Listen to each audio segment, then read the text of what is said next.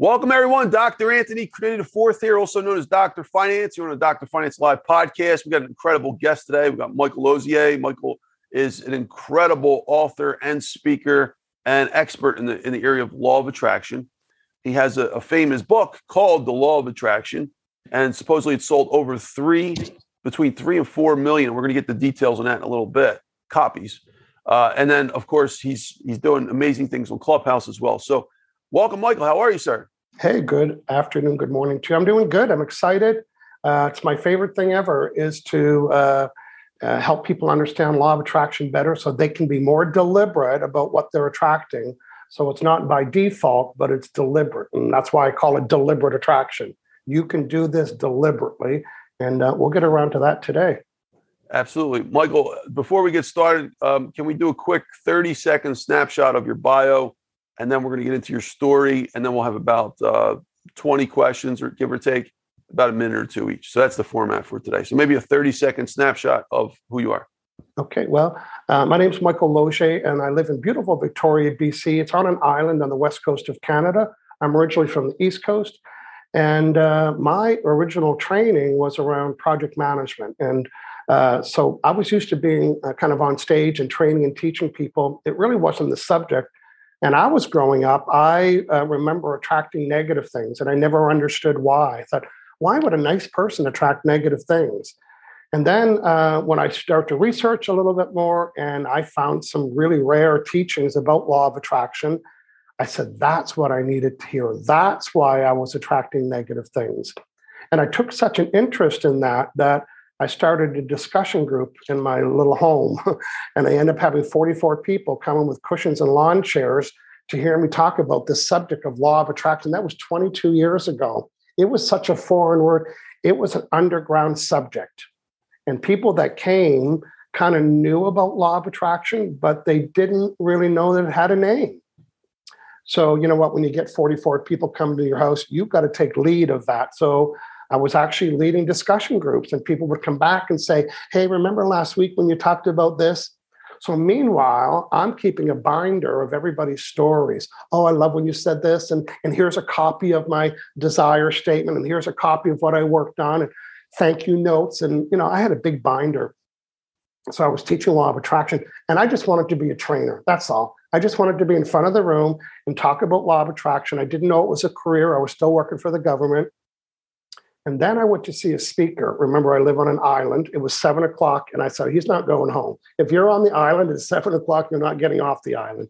So I said, hey, why don't I take you for a walk around Victoria? And I was a trainer, remember, not, you know, more of a computer subject. Uh, and I said, boy, I would love to do what you do, because he was like a speaker. And, and he said this most powerful sentence to me, and I'll never forget him or the experience, when he said, if you had a book, you could speak anywhere. Huh, you don't got to tell me twice. So I thought, if I had a book. And what I did have was a binder, an eight-inch binder.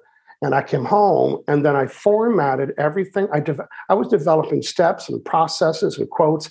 So I developed a workshop. And I started doing a workshop in Victoria while I was working for the government. I remember charging ninety-nine dollars for a full-day workshop, and I had ten people come. Are you kidding me? I mean, I was working for the government. That was a great, that was a thousand dollars a day. Bucks a day, yeah.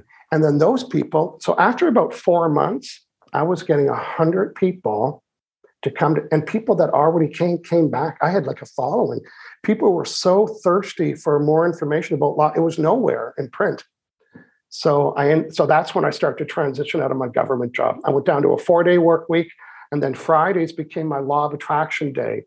And I would go through the newspaper to find out meetings, you know, how there's business section, you know, the, the finance group was meeting at this hotel on Fridays. And I'd call them up and say, listen, I'm a, I'm a, I'm writing a book, and I'd love to come speak to your group. So my Fridays, I plugged it solid with going to breakfast meetings and lunch meetings. And, and then nobody knew I had another life working for the government. To sum it up, I took the eight-inch binder. I spent a year writing my book, Law of Attraction. Um, Meanwhile, I was doing teleconferencing calls. You might be too young to know about those, but they were like bridge lines when you get like a thousand people on. It's like Clubhouse without the the, the, ha- the helpful app. So I was a guest on like network marketing and direct sales, three and four hundred people. And I would go on, talk about law of attraction. Remember, twenty years ago, we didn't really have websites, but I had a website. It was called law of attraction book dot com. And then during this call, I would say, because I talk fast, I would say, if you want the notes, the class notes, go to that page. And on that page, it said, and I, the first thing I did with my book was the cover. I had the cover done a year before I published the book. So during these conference calls, just what I do in Clubhouse, I said, if you want the class notes, go to this page. They would go to the, there was nothing on there. I remember twenty years ago, even to ask for somebody's email twenty years ago was pretty bold to do that. I had a picture of the book cover and it said, hey, do you want to be notified when it's published? Let me know. So I would get on these three hundred person calls and I would get like tons. I'd get two hundred emails at a time. It was crazy. And then people would ask me to be on their, you know, their um, calls and their group calls. Make a long story short, it's too late for that. It's already too long. You said thirty seconds. So I published five thousand books. I, I, I and I it was on it was C O D. I, I think I did a deposit, and I had a blank credit card. And I remember I was still working for the government. I had a blank credit card. This is going to be used to pay. I think it was like six thousand dollars. My book was only like ninety-seven cents. Not the hardcover, but the soft cover. So the printer said, hey, we're shipping your books. They're going to be there by Wednesday. I learned that on Friday. So on the weekend, I got the email together. I emailed all the people on the list. There was five thousand of them, under five thousand. I emailed everybody on the list that, hey, the book is here. Thanks. And, you know, hope they're going to buy it. And I was charging twenty-one ninety-five. Wow. That's a, that's a lot of money. You know why I could charge that? I was the only book on the planet that had the word law of attraction in it. Now the publisher's selling it for like nine ninety-nine, but the rarer the information, the more I could get for the book. So I woke up Monday morning and I turned on my computer and I thought I had a virus. It could, you got a new cell, you got a new cell. And it was streaming like a ticker tape. And in two days, I sold every book, every book that I, every, all five thousand books. So now I got my friends together. We got boxes. We got markers. I would sign a book. Somebody would put it in an envelope and we put a, put a stamp on it. And that became a massive project, like ten people. And then that's it. All the email stopped. I never heard, because everybody that knew about the book bought it. And like we're, we're on day three. And I thought, oh, I can't wait for people to get their books. And then people were. And they were emailing me. You know what they were saying? I'd like to buy more. Do you have a ten pack? I thought, I got no packs. I didn't understand the book business. I wrote the book to be a speaker. And now that I sold out of my book, which I never planned to do, now people are saying, um, can, can you ship? How much is in a box? And the questions were crazy. So that's what happened in my book. Rare information, uh, be helpful, give tools, give advice, give processes. People pay for a pro- this is a This isn't a love book. It's not stories about manifestation. This is the how-to and the processes. And um, there, so that's my story. And then, so I self-published. I sold a quarter of a million copies on my own. And then The Secret came out three years later. My book came out in two thousand three. The Secret came out in two thousand six. It was a world phenomenon. Even, and in there, they used the word law of attraction. I'm the only book on the internet at the time with the word law of attraction. So my book went to number three. Number one was Harry Potter. Wasn't out yet, not fair, right? Wasn't even out yet. It was number one. Number two was The Secret. And number three was Michael Losier from Gilligan's Island. Nobody knew who I was. And uh, I stayed there for many weeks. And I was in the book business. I was buying like twenty thousand books. And, and the, the printers were like, they were just overloaded. And we were ordering so many books we were ordering. And I didn't want to be in the book business. I wanted to be a speaker. And then I was having countries all over the world email me and say, can we speak to your foreign rights manager? And I'm thinking, what's that? I don't know what that means, right? But I was getting more and more emails. I've got like the fifth email. I thought, I think I'm going to start a spreadsheet. I don't know. Every, there seems to be a role called a foreign rights manager. So I kept putting people off, honestly, because I wasn't overwhelmed. I just wanted to go on stage. And all of a sudden, I'm shipping and receiving and printing books. It was like just way beyond my interest. So I did a spreadsheet. After about a month, because other countries go to Amazon to find out what's hot.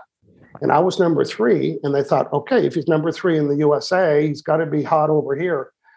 Uh, so anyway, I compiled a whole email list. And I finally used law of attraction to say, I'd like to attract an ideal person that can take this off my plate can do. And I did get a call from a, an agent in New York two days later. She introduced herself as Liza. She said, uh, we're trying to find you. We have a country that wants us to publish your book. And she said, that's what we do. And then I told her I had a list of thirty-one names. I think she fainted. And she came back and she said, we'd like to be your agent. I thought, I'd like you to be my agent. And within one week, she sold the rights to thirty-one countries. And now it's in thirty-seven languages all around the world. Wow. That's amazing. And it started with a thought. Hey, I'd like to write a book. That's how it started. Thank you, Michael. So, Michael, that was, yeah, definitely a long thirty seconds. Uh, so in maybe two sentences, can you summarize yourself? Like what, if, if you had to tell someone what what it is that you do, can you break it down in two or three you sentences? You mean like business-wise, what, what I do? Yeah. Yeah. Well, do you know how you hear about people that keep attracting negative things over and over and over again, and they don't know why? Well, what I do is that I help people understand what they're doing that's causing them to attract negative things so they can stop attracting what they don't want and start attracting what they do want. That's beautiful. Thank you, Michael. All right, Michael, we're going to jump back into your story. We're, we'll start from uh, childhood. So you were you were originally from East Coast of Canada? Yeah, north of Maine on the eastern coast. So oh, wow. Kind of a, a forest forestry industry family. Yeah. And, and what was it like growing over there? No, no wonder I see on your Instagram you got pictures eating lobsters. I'm like, wait a minute, that's, that's yeah, that's very that's Maine-ish. Very East Coast. Everything's lobster on the East Coast. There's none on the West Coast, as you know, right? So yeah. If I have a lobster, it was flown in. yeah. Yeah, I grew up, I, I was kind of isolated. I had a, a sister uh, seven years older and another sister seven years younger. And guess what? You don't hang out with your sisters when they're that. So I kind of grew up on my own and I was very creative. And uh, I, I, you know, I remember being interested in like art projects and it, figuring out puzzles and all that stuff. And I also know that I like to be alone, if that makes any sense. I didn't need a lot of people around me. It wasn't that I wasn't friendly. Uh, and I also experienced being bullied because of my body size. I was I was fat when I was a kid. So, and I think that's when it all started for me, because when I was bullied, it never made sense. It would have been like, how could I, why am I attracting bullies? I'm such a nice guy, you know? I'm young. I'm thinking, well, you know, I was I was going to church every Sunday. I mean, I had all these justifications. Like, why would I attract negative things? I'm a nice guy. I'm my mother's favorite. Why am I attracting negative things? But then I start to see the pattern between being nervous about being bullied and being bullied. And when, when I caught myself, same with anybody listening, when you catch yourself saying, this is exactly what I said I didn't want to have happen. So when you say, I don't want this to happen, you're actually giving it attention. So I kind of learned that maybe after a while. So then whenever I was thinking about being bullied, I was thinking, well, no, there's my friend Anthony. He's always nice to me. He's my good friend. So I learned that if I focused on, I didn't know what it's called in these terms, when I when I reset my attention to something that I liked, then my vibe changed.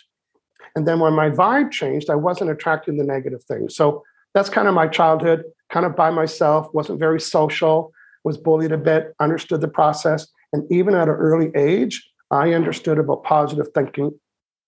And I end up being the guy that people would come to. Even when I worked for the government, people would come in my office and they would come to me for private coaching because their life sucked or something like that. And I would reset their vibe privately. Nobody knew I was doing Law of Attraction in my government office. So I had the history of being the positive guy, the guy that people went to. And so that's how it started. Thank you, Michael. Appreciate that. So, so Michael, um, what maybe one or two stories growing up your first ten years? What, uh, what was uh, what was it like growing up over there? Was there was there lobster farms or like what, what were you guys doing over there? Okay, well, good question. My dad was a laborer and he worked at a pulp mill because you know they, it's a forestry province. It's like a state. It's a forestry province. They grow trees. Then they have the pulp mill that makes the newsprint, and then they have the news. It's all one. So that's what my dad worked at. Labor is that. Uh, And yeah, because the international, have, sorry to interrupt, the international paper, I believe their headquarters is up there somewhere, right? Probably, yeah. It's a mass, Irving uh, is the conglomerate. They they grow the trees, they pulp the trees, they print the newsprint, and then they print the newspaper. Right. And then boxes and other stuff. So, but they're also great reforesters. You know, they re, they plant as many trees as they cut down. It's an industry there. It's not like they go, in, where I live, they clear cut and they don't replant in the West Coast. But there, it's an industry, so you're always seeing tree planting. It's it's very interesting. Uh, we had a summer home, so we didn't travel. you know, when you, when you have a summer home, you don't stay in. So we never stayed in hotels. We never ate at restaurants. I remember we'd leave our house and my mother would have a Tupperware container, the old Tupperware with her name on it. And it would have sandwich. And that was our lunch. We didn't stop for coffee. We didn't do that that many years ago. We would leave our house. It was three hours to get to the cottage. You had to pee in a cup, and that was it. You were eating lunch. And then we got there, and we had a, a nice little summer home with no nobody near us. And it was clams. We would dig clams in the water, and then lobster dock was maybe four or five blocks away. So I grew up oh. lobster. Listen, my parents both grew up on lobster, and they would take lobster sandwiches to school, and they were embarrassed. So they would eat them with nobody watching them. They would be made fun of because they were having lobster sandwiches. Yeah, that's back in the day, lobster was kind of like eating like cockroaches, right? Like yeah, it, like it didn't become a delicatessen until much later. Yeah, yeah. So we grew up on lobsters and clams, and um, yeah, so that was my childhood. And then as I grew up to be an adult, a hotel was a massive big deal to me, not to mention a restaurant. So when I got to travel the world seventeen times and stay in five diamond hotels, wow. sometimes I never left the hotel. I would get to the hotel. And I remember going to this one hotel in Singapore, and there was like twelve pillows all on the bed. And I thought, that's a bit much. And then there was a little card on the pillows. You know what it was? Wait for it. It was a pillow menu. And it showed all the shapes of the pillow and then what kind they were, foam or feather. So you could pick your feather with the pillow menu. You could pick your pillow funny. with the pillow menu. And I thought, okay, I've landed. I get I get to choose my pillow at this hotel. that's that's really incredible. I like that story. So so Michael, uh, when did you eventually move over to the West Coast of Canada? Was that uh, much later? Yeah, I was about twenty-five years old. I graduated. Uh, and I worked in the same industry in the office. I, you know, I was I wasn't blue collar; I was white collar. I worked in the office of the shipbuilding company where they made big Navy vessels because uh, it was on the coast. And I got headhunted. You know, to, the government here in Victoria bought the same software this shipyard was, and they needed an expert. So, mm. of course, I, and I I knew where Victoria was, but I knew it was on an island, and that's all I knew. So I came out for a year. And I never left, and that was thirty years ago. Wow. Yeah, so. Your family's still back in the East Coast? Yeah, everyone's still on the East Coast. Yeah. Wow.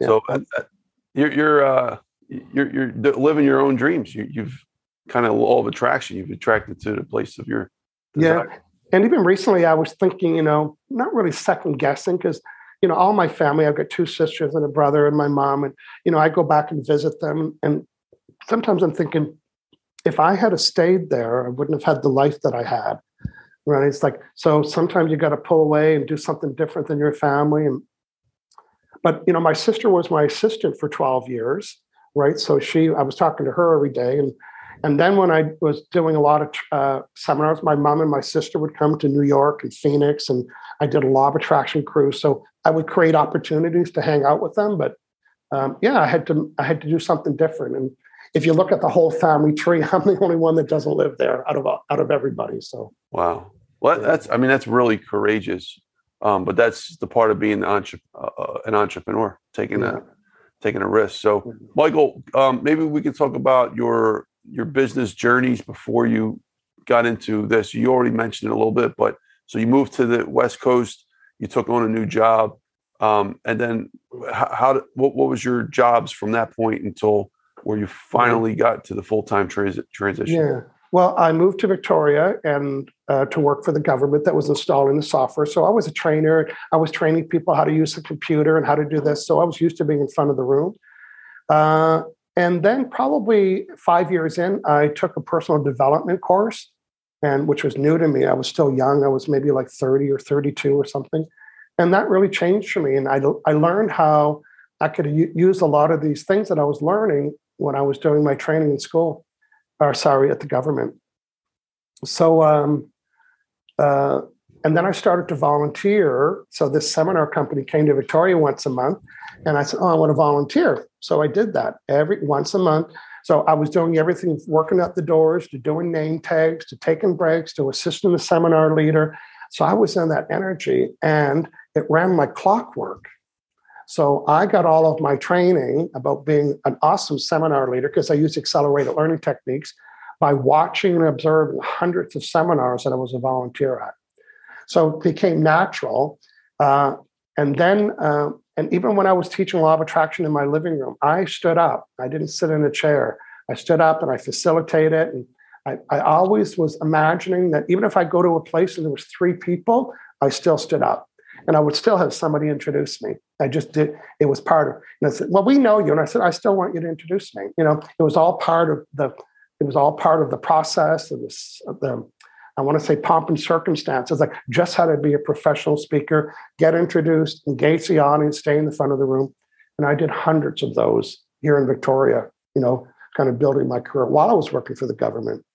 So, so you you got uh, you you pretty much were warmed up being a part of the seminar organization before you launched on your own. You got to learn the daily uh, business yeah. of seminars from watching a, a successful company first. Yes. And then you took, incorporated those practices and applied it to your own business when the time exactly. was right. Yes. And even the things that I learned at the government, because, you know, they sent me on Word and Excel and project manager, all that, all of that was in alignment to what I'm doing today.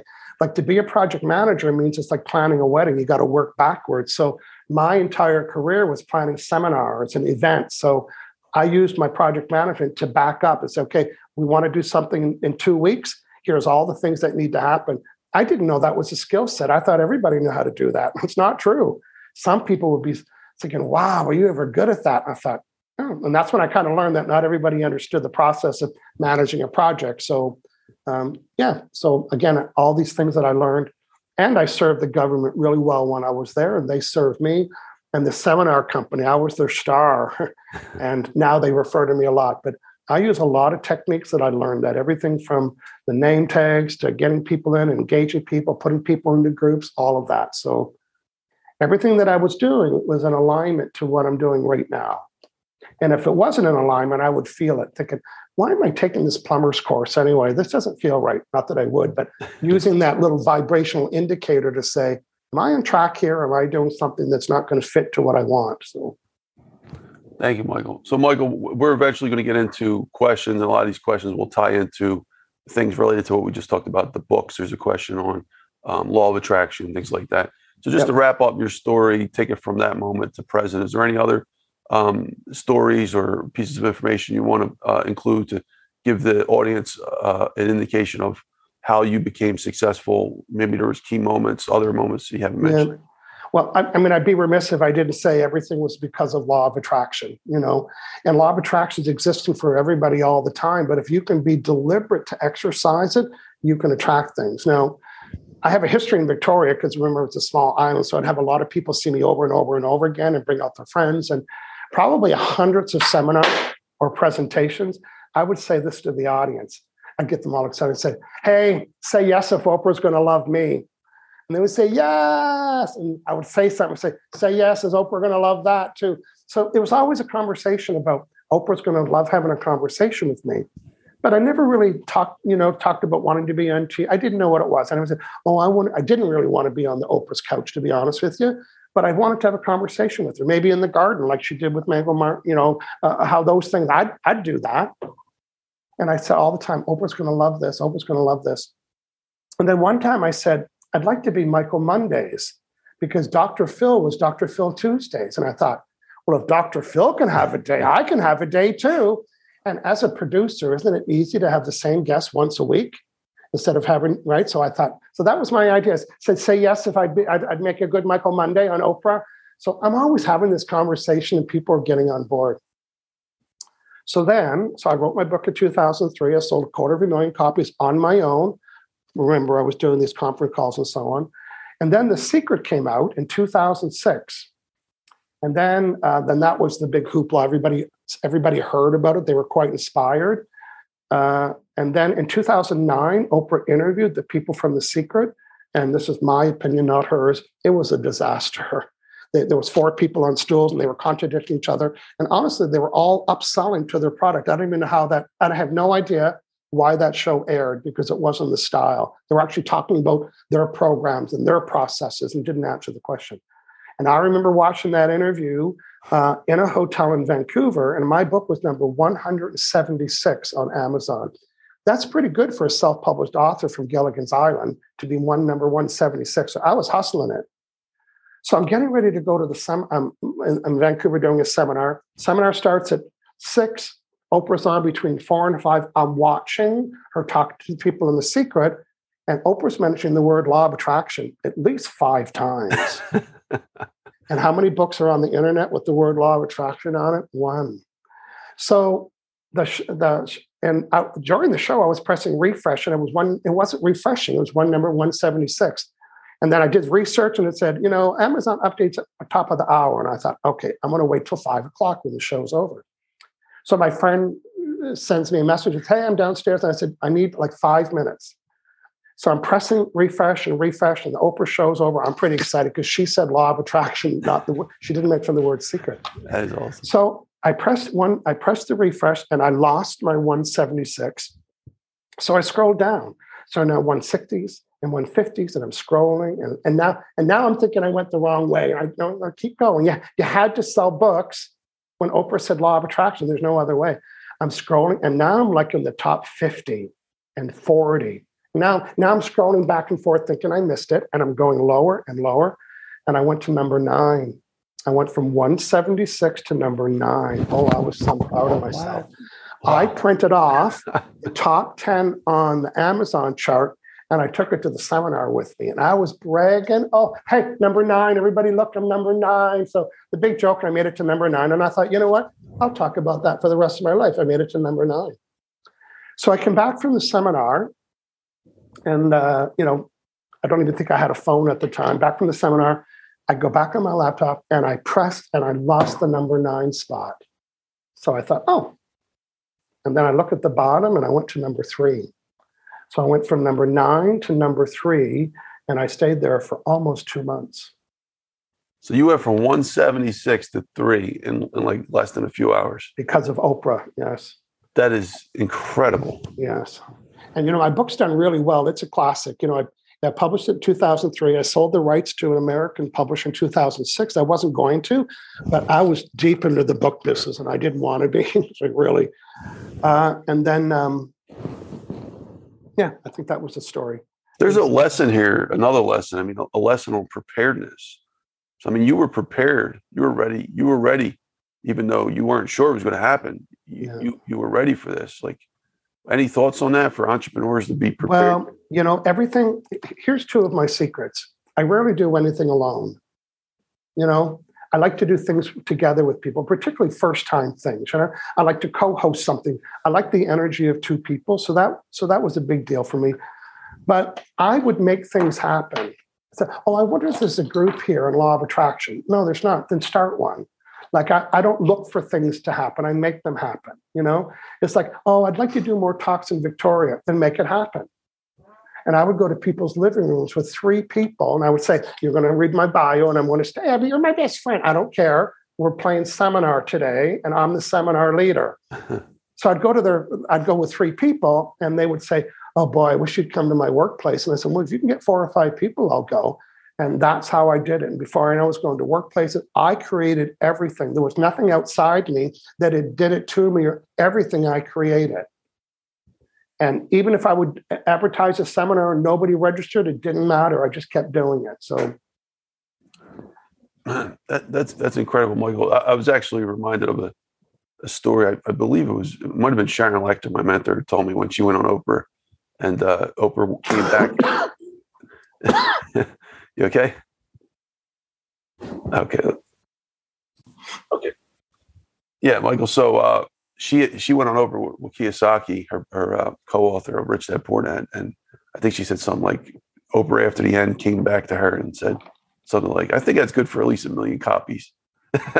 You know, like, so the the the, the uh, magic of Oprah. I mean, I've had so many people on this sh- show that's were either co-actors with her, like Julian Brentano, or, um, you know, uh, Jean Chatzky was her number one um, finance, person, finance yeah. expert for three years.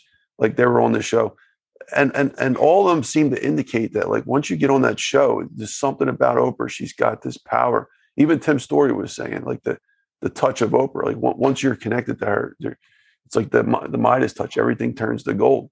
and you just kind of proved it in a few hours. I mean, that's yes. that's incredible.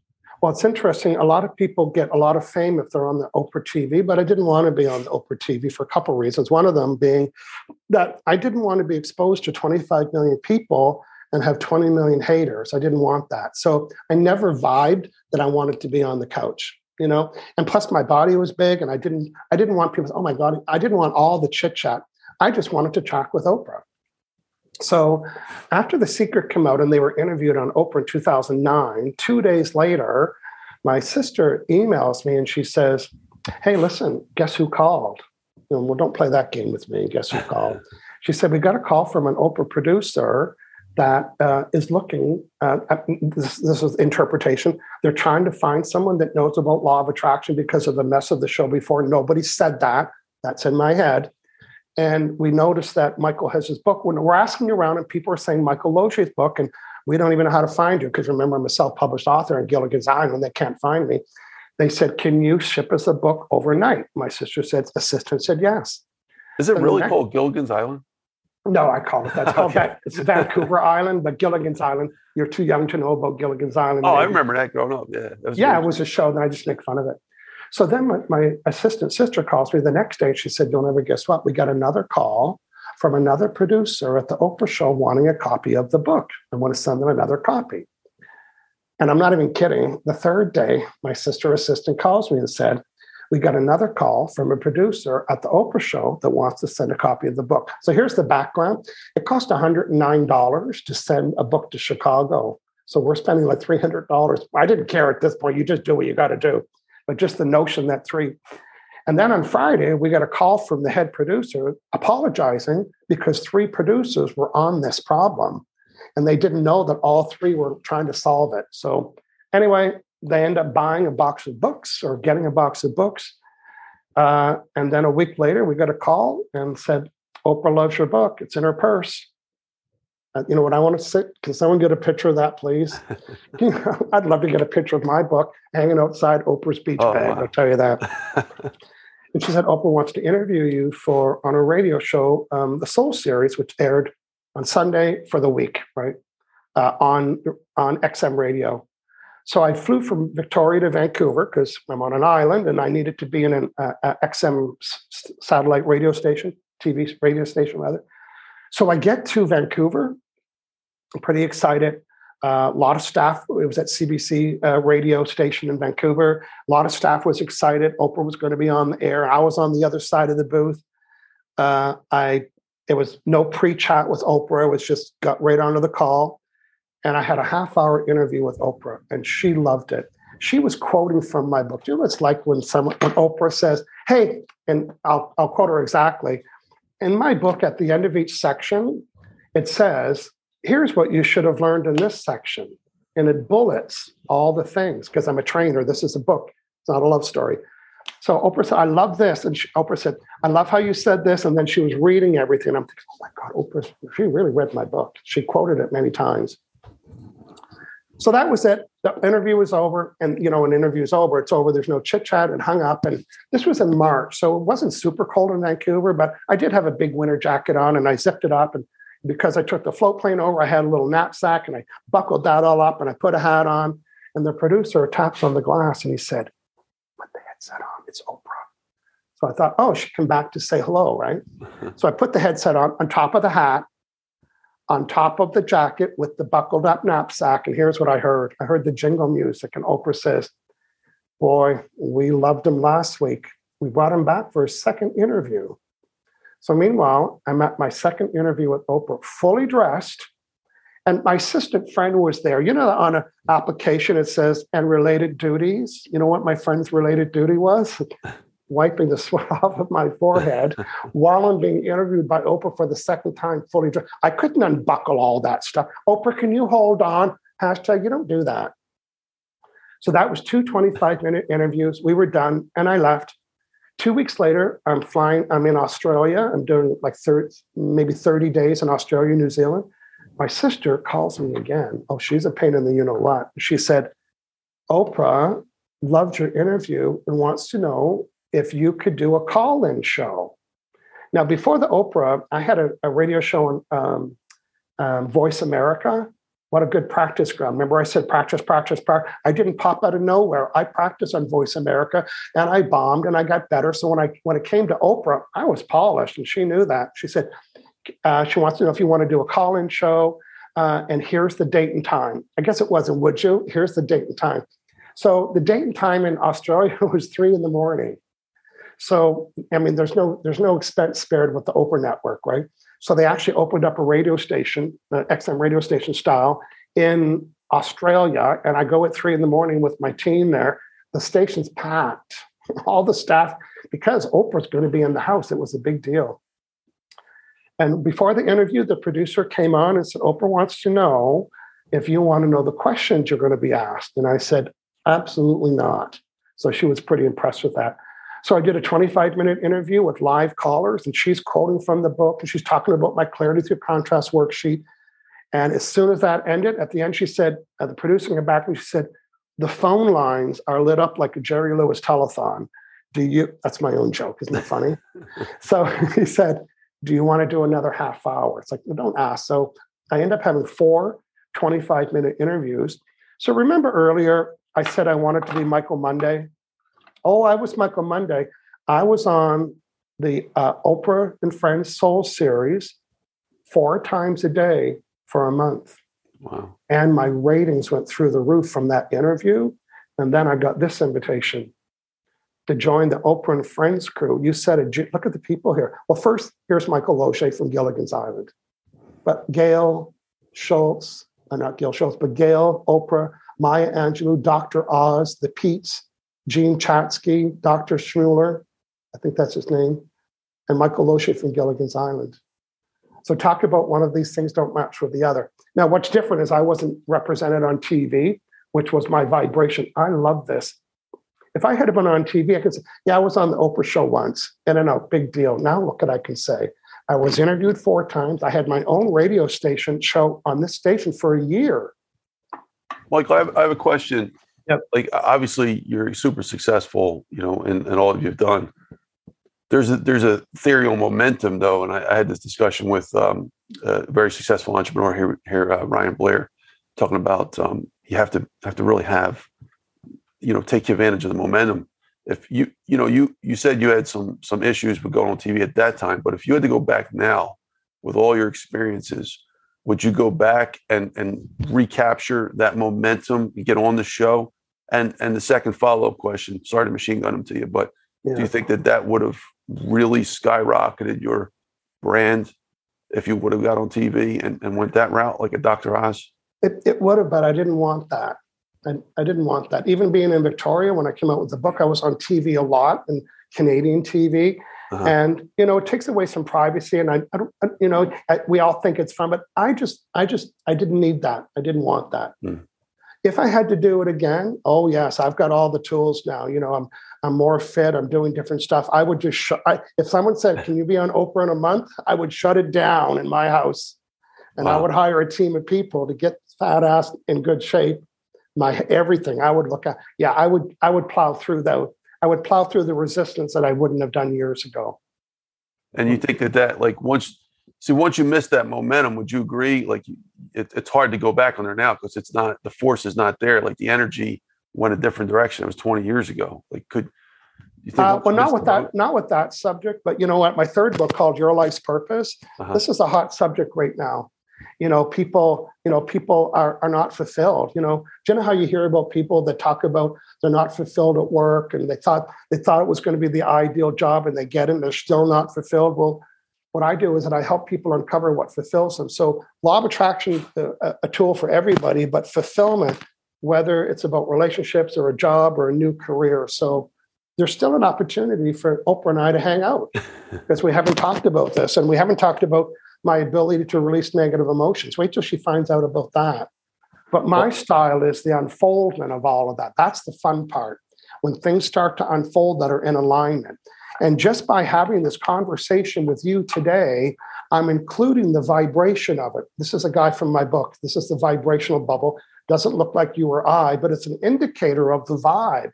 When I talk about something, that's my vibe. When I think about it, when I pretend, when I remember, when I complain, when I worry, all of it's part of my vibe. And law of attraction is always eavesdropping on this vibe and it's matching it. It's not very smart, but it's obedient. You know, when I worked for the government, I had a seventeen page job description. Here's, I'm going to show you the two, the, the job description for law of attraction is two words long. They're in red. Match vibrations, positive or negative. So if you're complaining and sending a negative vibe, law of attraction does, isn't smart, it's obedient. And then it starts to unfold and orchestrate to bring you more of what you said you didn't want. Wow, it's the third client that canceled today. What's going on? All my clients are canceling. Law of attraction can't buck that current. It can only match it. Whatever we're receiving had had to been a vibration at first. Thank so you, Michael. That was a br- brilliant response. Thank you. And and by the way, folks, uh, we actually... We've already met on Clubhouse a while ago, but uh, we decided to connect at a moment based on this law of attraction thing last Friday. Mind if I tell the story, Michael? No, go ahead. Okay. So we're on, on Clubhouse. Every Friday night, I, I host a room for about a year and a half now, have uh, big superstars on. And um, this Friday, I had Bob Bodine on.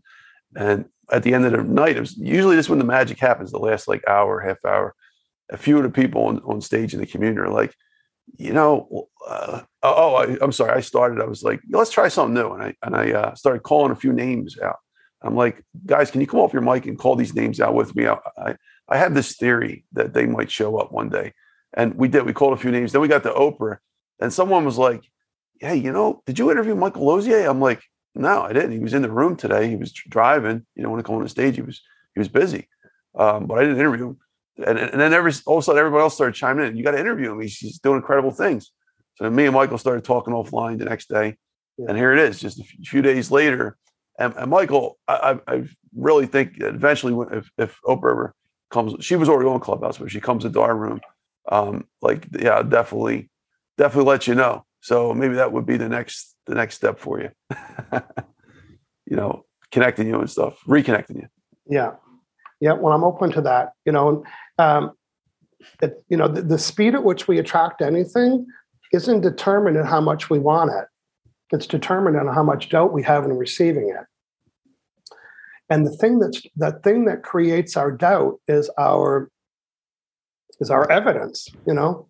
Oh, I said, and I'm doubting myself, right? So what if you remove the doubt? I just want to show you, um, you know, it's. It's the doubt that's always receiving it. So if we, you could hold the vibration that Oprah's going to somehow want to appear or participate or contribute to something that's important to her, then we need to remove the doubt that that's possible, right? Mm. So that'll never happen. You say, well, you know what? She's in media. She's a media wizard. She knows and understands platform. This would be cool and grow. Like, just create a different story around that. So thank you, Michael. All right, Michael, two more uh questions about your story, and then we'll get into the regular questions. So you want to tell us a little bit about what, what it's like uh, hanging out in Victoria. What, what's what's Victoria, British Columbia like? Oh, it is beautiful. Victoria, British Columbia is called Canada's Garden City. So it's north of Seattle, and it doesn't snow here. I'll say it again. Well, it snows one day, and then it melts the same day. So uh, it's very Victorian because Canada's ruled by the Queen. So it's Queen Victoria, named after Queen Victoria, and it's uh, very. I can show you a quick picture if you want to see the style. Sure. It's, it's very old buildings here. Does it rain a lot like Seattle? Yes. So this is an example of the Victorian oh, style buildings. There's a big cruise ship in today, and then you can see that Parliament building with the roof. So Victoria is the capital city of the province. Oops. And it's also the home of old growth forest. So within twenty minutes from here, there's trees that are a thousand years old that wouldn't even fit in this room. They're so they're so huge. So and uh, that's that's where I like to go. It's cold there though. It's cold in the woods, and there's no life. There's no there's no plants. There's no animals. It's it's not very friendly because there's no light or sun can get to it. But it's a big, beautiful canopy walking through the woods. And that's my style. You said after seven o'clock, you can't get off the island. Kind of reminds me of Staten Island in New York a little bit. Yeah. I think the last ferry is at seven or a little later than that. So, and you have to travel by ferry or plane, but ferry from Vancouver or a ferry to Seattle. So we're right, we're really close to both. The ferry right. to Seattle's only like an hour away. Really? So, yeah, we're really close. Wow. Um, yeah, I, I almost had a chance to visit there when I was in Vancouver at one time, because uh, you're saying it's only, it's not, it's not too far of a ferry ride from there. It's a ferry ride, yeah, an hour and a half from Vancouver. What do you like to do for fun, Michael? Hmm, what do I like to do for fun? That's always a challenging question to me, and I'll tell you why. Because fun is not a value to me. No, I can say that honestly. It's not my value. My values are influencing people in a positive way, freedom, and intimacy. In other words, intimate conversations. This is fun for me. Learning and talking to people and understanding how I can help them and how they can help me. And let's build a goal. Let me help you get there. Help me. Get... That's fun for me. So it's not hiking and sports and cars and all that stuff. What's fun for me is creation and development. And I don't call it fun, but I'm super into it. So, but, but I won't resist the word fun if you need to hear it. That's fun for me. Creating and developing things with people. That's awesome. Thank you, Michael. All right, Michael, we're going to move into our questions now. So, um, we've got about, let's see, twenty questions, give or take. Sure. And um, a lot of them have to do with what you already talked about. So we'll we'll kind of do a summary. So, for example, can we do a quick overview of your books? So you have three major books. I don't believe you have any other books. Can you tell us about those and okay. uh, maybe go one by one? Maybe That's about right. two minutes. Thank you for letting me do that. So in my book, Law of um, Law of Attraction, it teaches you how to change your vibe. So when you change your vibe, you change your results. The star of my book, Law of Attraction, is this guy. And it's all about what is the vibe that I'm sending, because the vibe that I'm sending is getting matched. So I, in that book, I teach people how to be deliberate. How can I deliberately send the vibration of something I want? That's Law of Attraction. My next book is called Law of Connection. And just like it suggests, is that there is rules or laws that help us connect with other people. And that book summarizes the four different ways people like to receive information. This person here, they like to feel it and do it. This person here likes to see it. This person here likes to think about it. This person here likes to hear it. So my book, Law of Connection, and you can also do an assessment to find out your style, teaches people that there's four ways that people like to receive information. And are you breaking rapport with people because you're trying to deliver it in a way they don't get it? So this is good if you're anybody, a boyfriend, a girlfriend, a parent, you have employees. If you're asking your employee a question and you're not matching their style, it'll hit resistance. For example, if someone says, how do you, how does that make you feel? And that's not their word. Like, you know how you use the word fun for me? It caused resistance because it's not my word. If you, because I'm visual. So if you had said, tell me what you see yourself doing. You know, what, what, t- t- draw me a picture of what you like to do. I could answer it like that. So book number two, there's four styles. Find out which style is your most dominant and which style is your most weakest. Now, that book came about because my publisher said, Michael, people, they thought my feedback on my book was a little odd. People were commenting on my style. So I really like your style, you know, because I've got worksheets and check off things and I've got. And what they were liking is that I was teaching my book to all four styles. So people, oh, I like the pictures. I like the worksheets. Oh, I like the story about Betty. Oh, I like the symbols that you used. I like the graphics. So I satisfied all four styles. And I told my um, publisher, I said, well, there's a reason why I do that. It's called, you know, it's my N L P training. So then I wrote this book on how to satisfy all four of these styles in coaching and writing and training. And then my last book was something that I did one-on-one with people. I would sit with them and I would meet with them and I would help them uncover what fulfills them. And I don't mean uh, what the job title is, but what fulfills them. And in my book, I'll just, let me find a page here. So in my book, um, I have a list of thirty fulfillment needs. They start with attention, achievement, fun, freedom, control. There's, there's thirty of them, right? So in this book, it walks you through the process. So at the end of the process, you'll surface the top four. And now when I make decisions, when you said, hey, Michael, would you like to come on my, my Clubhouse? Would you like to come on my blog? Would you like to come on my YouTube? I use, I use my top four fulfillment needs to say whether I would be fulfilled or not. Does that make sense? They're, oh, I'd love to do that. Sometimes we don't know why we love to do that. Well, the reason why you love to do that is because you're getting fulfilled.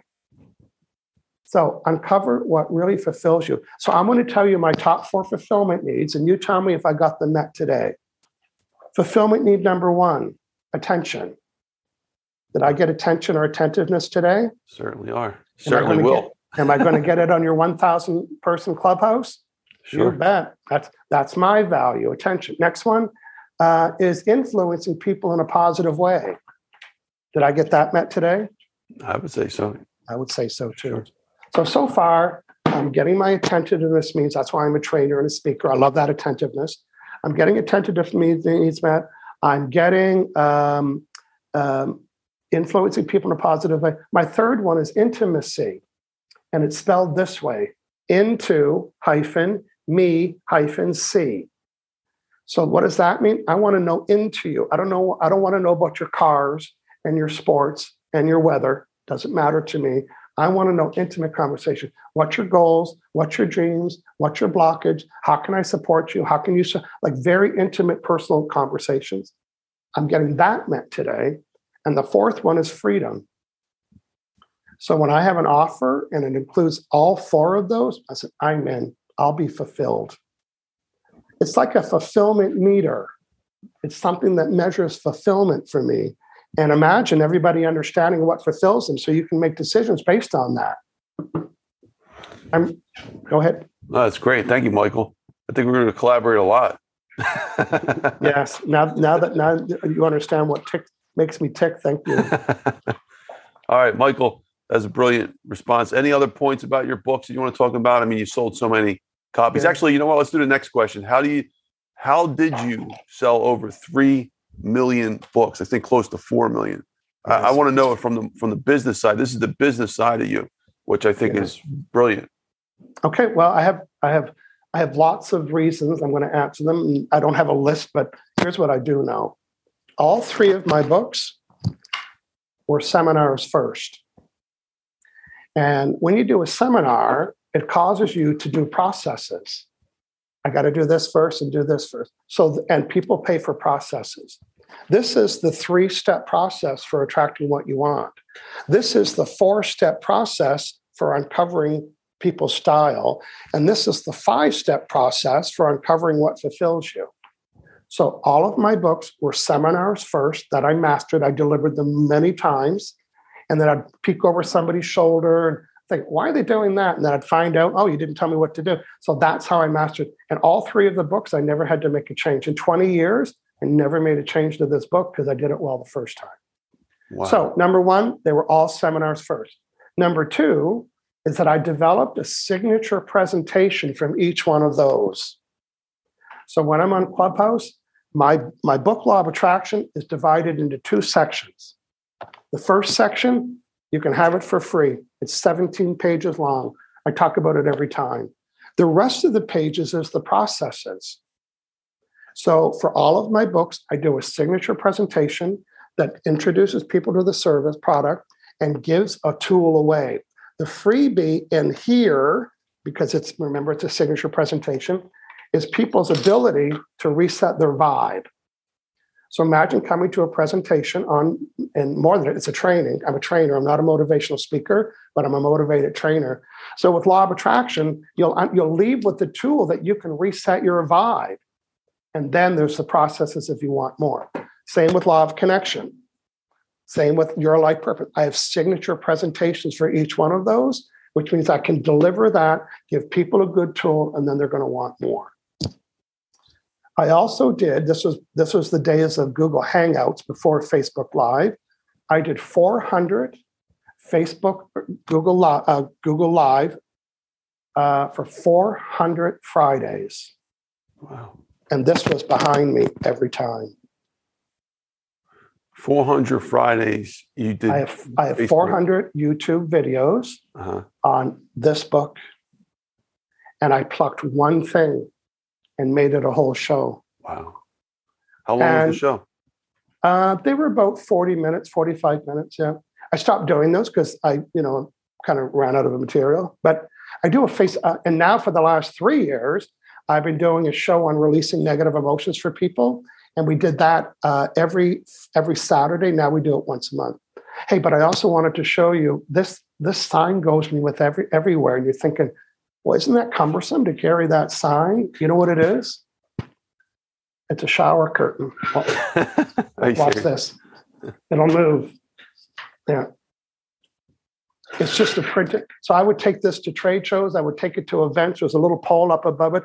It folds up into a little napkin this size. I take it out of my suitcase. I give it's it's and listen, it's waterproof because who cares? But it's it's the fabric that doesn't get wrinkly. So this is my marketing right here.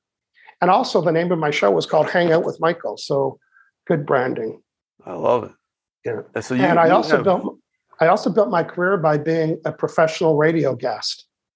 So I would I, I would be on talk radio shows. This was earlier in the days when uh-huh. they only did talk radio. I would do like four or five interviews a week. At one time, I was in a magazine for talk radio guests, and I was and, the, and then every time I was on there, I was always driving traffic to this and to the book, and that's how you sell books. You know, as you know, writing the book isn't the hard part. Right? Yeah. It's hard. It's not the hard part. Yeah. It's just beginning. Yeah. So four to five interviews a week you would do. That, that was your formula for radio, right? That's right. And then I had a reputation with a few radio hosts that I'm I'm a good emergency last minute. My guest just canceled and I'm screwed. And they would they would say, dude, can you come on like four? I would be doing anything. I'd say, yeah, four minutes. So I so I had that reputation. Particularly there was a, a radio, Frankie Boyer out of Boston. She called me a lot. She said, I need a guest. And I said, okay. And I'd hear her, and I'd, I should be on her phone, and I would hear the commercial. I say, when? She says, in two minutes. And I said, I can do it. So, and uh, of course, being on anybody's radio show is helpful. Just curious, um, I don't know if you have numbers like th- that you want to share. Uh, like a typical radio show, how many how many books do you usually sell? Well, now I now I can't tell because I don't sell my own books. You know, the publisher uh-huh. does. But there would be a time um, that I could sell, you know, because I, I did sell them on Amazon. I never sold them myself because I live on Gilligan's Island, so it's, it didn't make sense. Matter of fact, here's a little story. When I wrote my book, I went to the post office and I said, how thick it, can a book be before it doesn't fit in the, the regular envelope? And you know how thick it is? This thick. Wow. So I wrote all three of my books to be this thick, one hundred forty-four pages, because at that time you had to pay extra to mail it. And I didn't want to pay ten dollars to mail a book, so I, I was able to make it sure it fit in the mail slot. But I, I, I couldn't tell when I was um, when I was doing the the three hundred person calls, like for network marketing companies, uh-huh. I could sell one hundred books within probably ten minutes, excuse me, and then two hundred overnight. So, and it's the kind of book people don't share. It's like, hey, I'm done. No one's done with it. No one says I'm done with this. And because it has worksheets in it, some people fill it out. So people tend not to give away their books. They'll they'll encourage people to buy it. That's brilliant.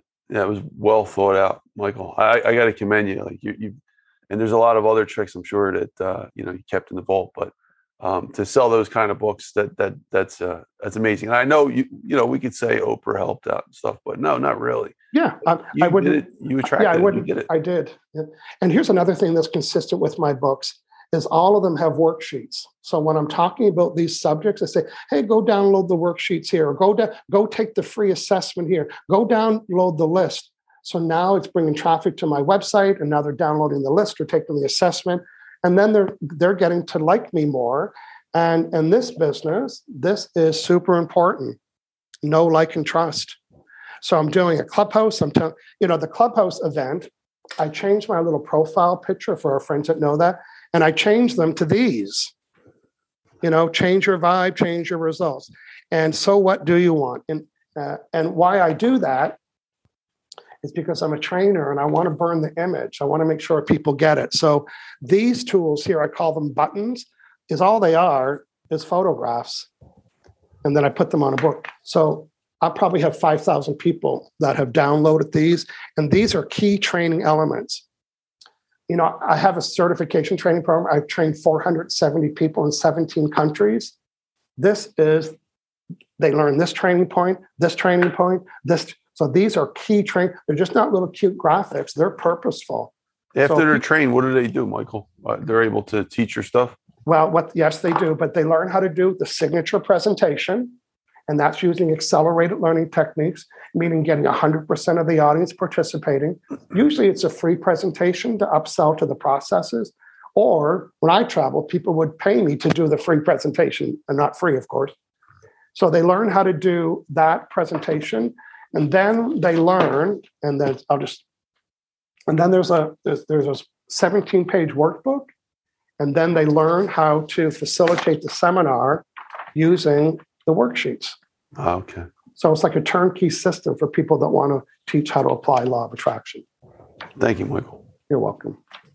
Brilliant, brilliant response. Michael, next question, and you've already uh, said it before, but I'd love to maybe get a quick summary.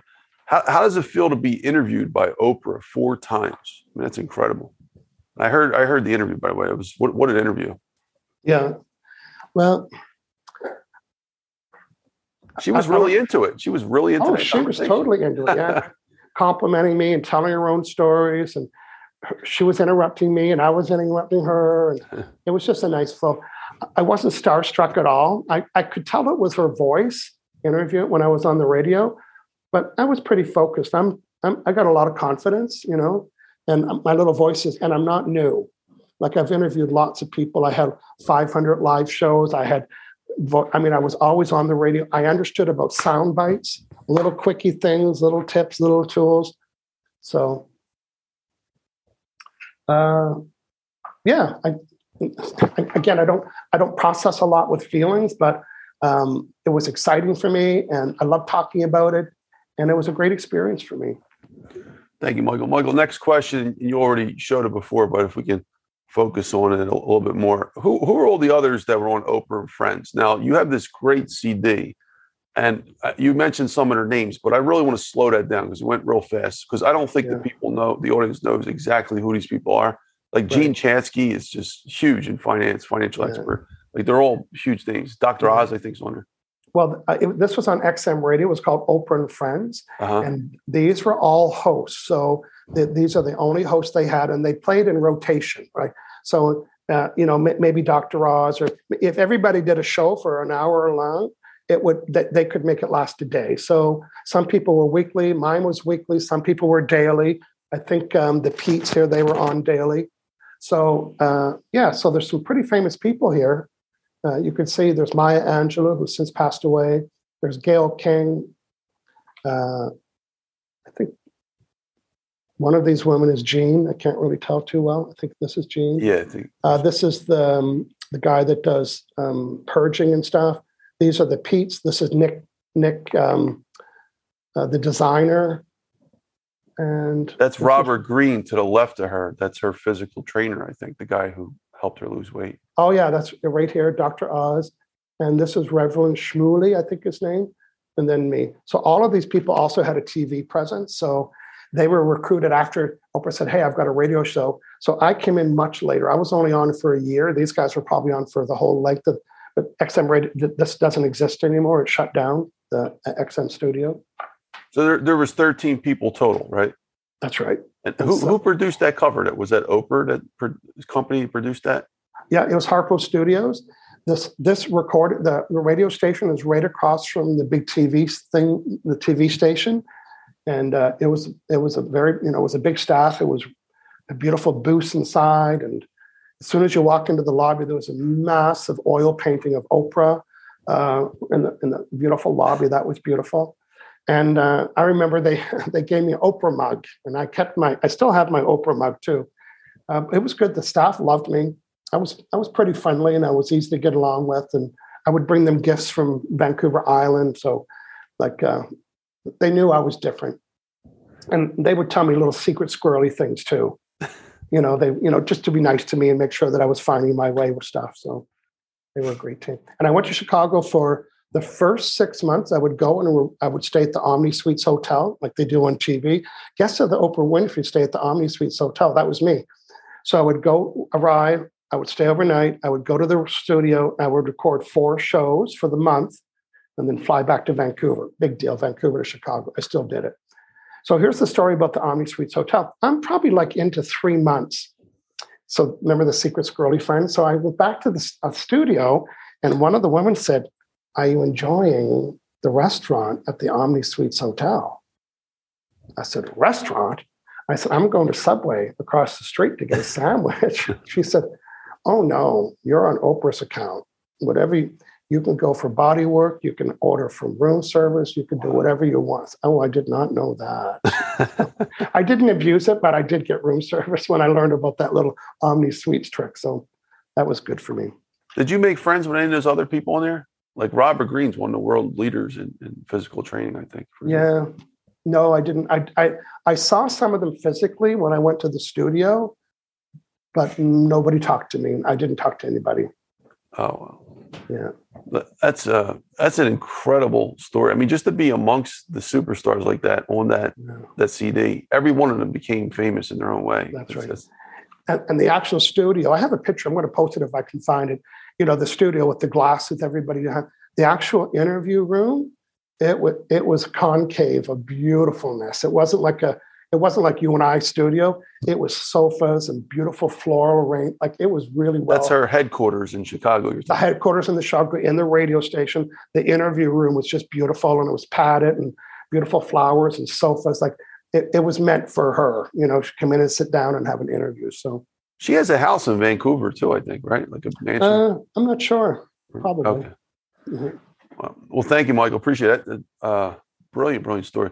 All right, so we're going to get into some technical questions now. Uh, this is your uh, cup of tea, I guess. So what can we just start from ground zero? What is the law of attraction? Now, before you answer that question, we've had a lot of people from The Secret on the show. I think about six or seven. Joe, Doctor Joe Vitale, also uh, a big law of attraction guy, started breaking a lot of these questions down. I'd love to hear your, your viewpoint. What is this actual law of attraction? Well, here's my approach to that. And telling you what it is, here's what I'd like to do for you and for our friends listening.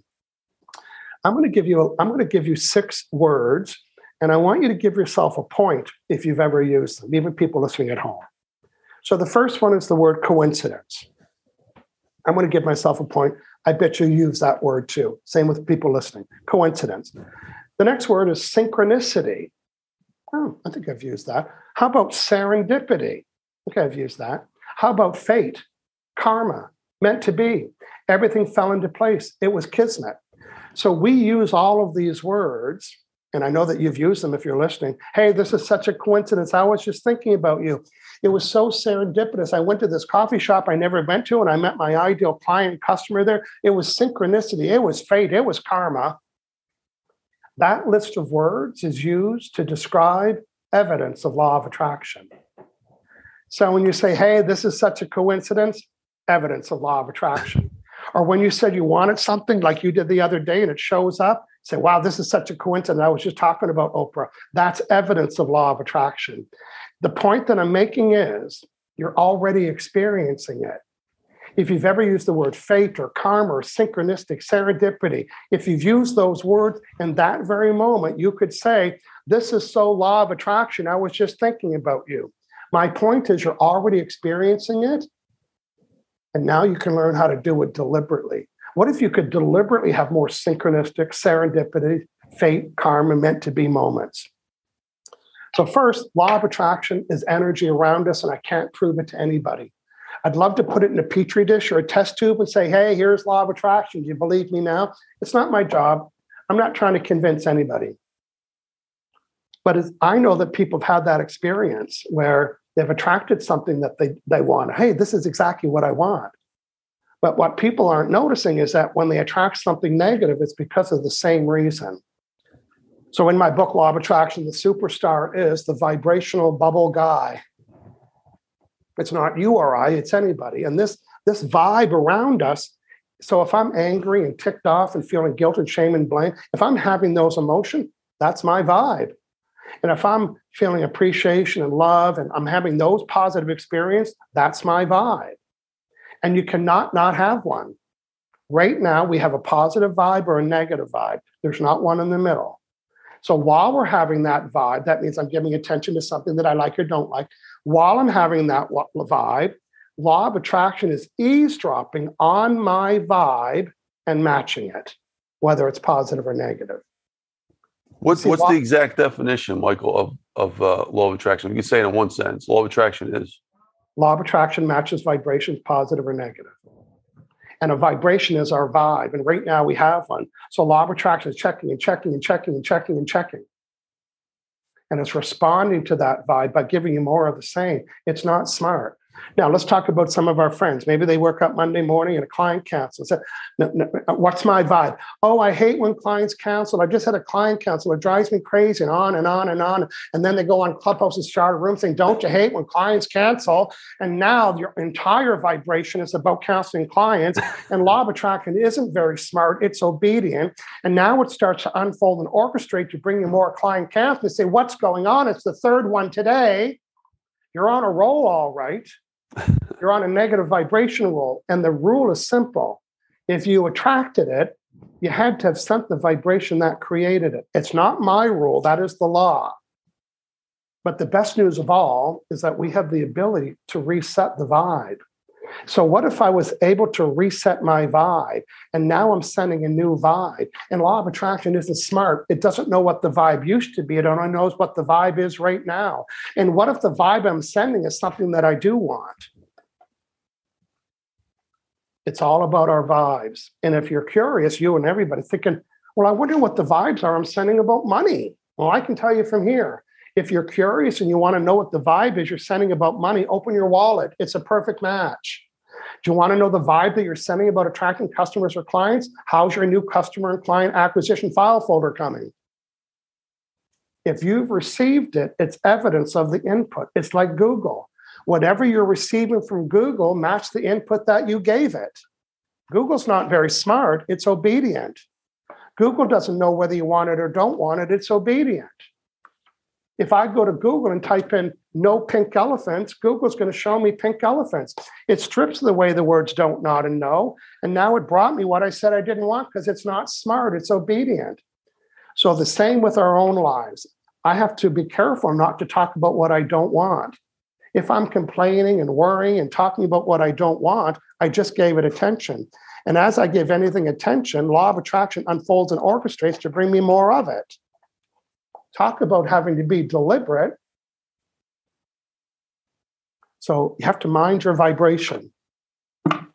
And I'm going to show you the three reasons why we attract, why we send a negative vibe. We don't mean to. You don't have to be a negative person to send. Oprah's not negative, but she attracted negative things. I'm not a negative person. How do negative people, how, how do positive people attract negative things?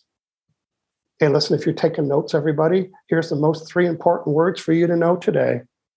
The words don't, not, and no. Matter of fact, burn the image, burn it, burn it, look at it, look at it, look at it. Whenever I use the word don't, not, and no, I just included what I didn't want to include. So when I say don't forget, I just gave attention to forgetting. How about this? Don't hesitate to contact me. What did I give attention to? Hesitation.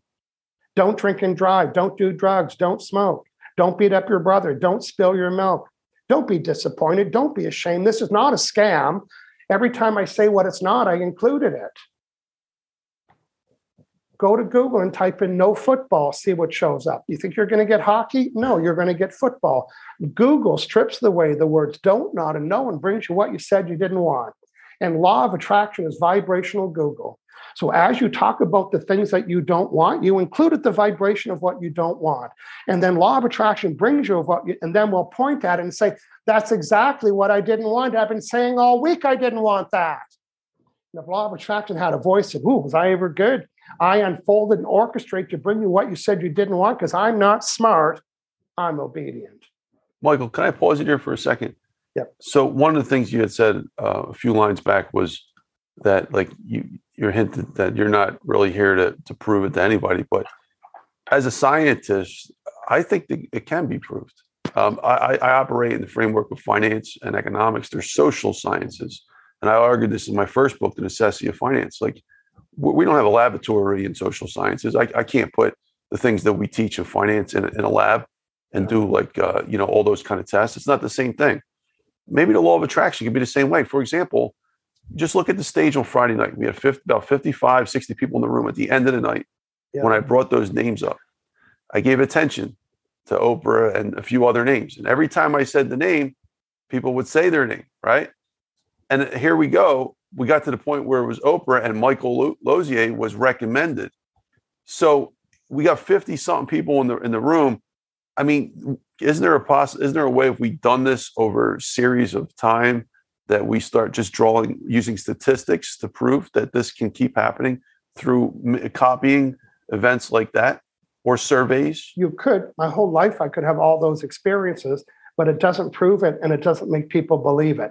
Now, Doctor Joe Dispenza, he is the guy to explain this. I, I have one page in my book because I'm not interested in the science behind it, with all due respect. My job is to teach you how to apply it deliberately. So I don't talk about molecules. I don't even understand any of that stuff. But I, people say, I'm the how-to guy. Thank you very much, Oprah Winfrey, for calling me that. I'm the how-to guy for teaching it. Do you need to understand how to do it? No, you just need to know the formula. So it's a good question. Uh, and I couldn't even try to explain. Could I give you a thousand and one examples? Yes. Will it make you believe it more? No. Maybe not you, but the skeptics. It wouldn't make them. Oh, yeah. You know what they'd say? That's just a coincidence. And I would say, yes, it is a coincidence. And then that, that that trips them up. Thank you. It is a coincidence. It's evidence of law of attraction. And that puts them in a little stunned loop a little bit. Thank you, Michael. Appreciate that. All right, Michael. So I want to step back on law of attraction. I know that you do have expertise in this. I, I didn't read that part of your book, but from what Oprah was saying um, in that conversation with you, you, you would have expertise in. What is the history of the law of attraction? And I believe in your first book, you actually went back and you started throwing history at Atkinson and names and going yes, back one hundred years ago. Can you, can you walk a, us through that? Yeah, that was a big job for me because a couple things about me. You know, I graduated in high school thirty years ago, and I've read nine books in thirty years. So I don't read books. I don't go to people's seminars. Um, I don't listen to other people's training, not for any reason. That I'm, I just like to keep the purity, my own, my own, my own, my own purity on, on how I do different things. I forgot the question. I was, I was getting to the answer. The, the history of law of attraction. Thank you. Yeah. So what I understood was my own experience. I was being bullied, and when I was bullied is because I was worried about being bullied. So I got that. And then when I found out, so when I heard that, and then around nineteen ninety-one, I heard the expression law of attraction, and it piqued my ears. And I was in Seattle. I was at a seminar. I heard someone say law of attraction. I never heard that before. Even though Brian Tracy had written about it, I learned that afterwards, it never spoke to me. And I thought, law of attraction, what does the word law mean? And then I learned the most important sentence, that the law says it matches vibrations, whether negative or positive. And then I thought, well, that's why I would attract negative things. And then it made so much sense. I came back to Victoria on the ferry, and then I started that group where it was me and another person. But people were wanting to know more history, and so was I. So I did research. The first book, it was a photocopy of a book. It wasn't even the real book, from nineteen oh three. nineteen oh three, that's like one hundred years ago. Written about law of attraction, I, that was photocopied, and I went through it. It was really hard to read. It was one of those old, you know, everything was uh, spoken in the male tense and using really bizarre words, and the word vibration. And it was pretty interesting. Then the next book was nineteen thirteen, so there was a big gap. Uh, and then there was a few more, but not very much. It felt like it was gone for about thirty years. And then in the, er, the late eighties, early nineties, Abraham Hicks was another group that started to talk about law of attraction, and they brought it to the forefront. They brought up a lot of attention, which started a big underground community of people that love them and follow the work. So there's not a lot of history on it, but there is evidence of, one book was called Law of Attraction and Thought Vibration. I think that one was nineteen eleven or something like that. I can get it in my closet, but some really old teachings. Yeah, and, and then I of course, a, a lot of these tie, oh, I'm sorry. A, lo- okay. a lot of these tie uh, to um, Napoleon Hill's Think and Grow Rich, which Napoleon Hill got a lot of his ideas from um, uh, Wallace uh, Wattles, The Science yeah. of Getting Rich. I think that was nineteen oh seven or seventeen. And I, I, be- I recently read that for the first time. Uh, I mm. think he did use that terminology in here. Now, Rex Sykes, he's an authority on like this subject right here. He knows he knows the history of all this. So I, I defer to him sometimes. He was on the show. Um, oh, yeah. He said that this Atkinson guy, like, you know, supposedly was, you know, one of the ones that started this, like, um, I think in the late eighteen hundreds, maybe even eighteen fifty. And all those books stem back from him because there was this sort of um, this big thing going on around around that time of law of, you know, not law of attraction per se, but mind mindset ideas. Yeah, it was it was a it was an out there subject, right? Mindset yeah. and thinking positive and making money on your own. I mean, that was so foreign, those ideas. But yeah, and uh, even the latest group, Abraham, and the, they're actually channeling information. So it comes from different places. The truth is, there's only one answer to law of attraction, but it's how it's taught. And the answer is you get what you vibrate, period. Now, how you teach it, whether you use apples or oranges or three-step processes or uh, love stories or whatever it is, the answer is always the same. You get what you vibrate. And because of that, my job was to teach people how to do this, how to change their vibe so they get different results, right? Again, it's the how-to. How do I do this differently? How do I change my vibe? What do I say? What do I do? What do I think about? Thank you, Michael. That is brilliant. All right, bro, uh, Mike, Michael, uh, next question. So this is sort of to, uh, an extension of what we're talking about. In every moment, we're constantly attracting or repelling other people into our lives. First, do you agree or disagree with that?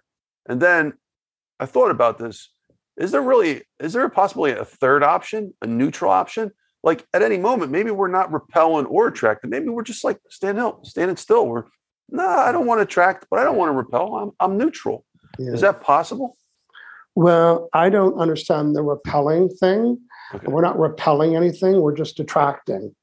By repelling, you might mean you're not giving that attention, so you're not attracting that. Right. In other words, I might be repelling. It's a funny word when you say it over and over. I might be repelling negative people, but I'm not really repelling them.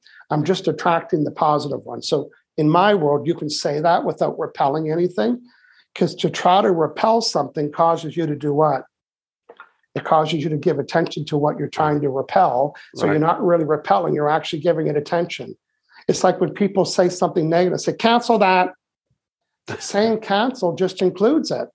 It's like, oh, cancel that thought that I didn't want to include in my bubble. Cancel that negative thought. So canceling actually includes it. So instead of saying you're repelling something, just say I'm, I'm attracting this all the time. And what you're attracting is either negative or positive. And there's not one in the middle. And a lot of our attraction has to do with our observations. What am I paying attention to with my eyes or with my ears? And what am I learning? What am I listening to? I know that you know that you we could scan a, the clubhouse rooms and our vibrational meter, this is our vibrational meter right here, our vibrational meter reader is really our feelings. Like you can be str- strong negative vibes or strong positive. And, you know, we go into clubhouse on a high vibe. We can look at a, cl- I can look at a clubhouse room and my dial goes, eh. I'm not, I don't even go in the room and I can feel that. Yeah. And then like, I don't go in a negative room because it influences my vibration. Hearing, even a title keeps me off. Even a title of the room can lower my vibration. So I'm pretty good at being selfish. And selfish means self-care. I care about my own vibe so much so that I don't go in. I rarely go into rooms. I went into yours because I knew who you were and so on. But I rarely go into a room if it's not mine, because I'm so protective of my vibration. Matter of fact, my only job is to mind my vibration. I've done a lot of work to get high on the dial. Why would I lower it for somebody else or another room? And the reason why we want to have a high dial is the speed at which we attract the things that we want isn't determined by how much we want them. It's determined by how much negativity we have that's diluting the desire.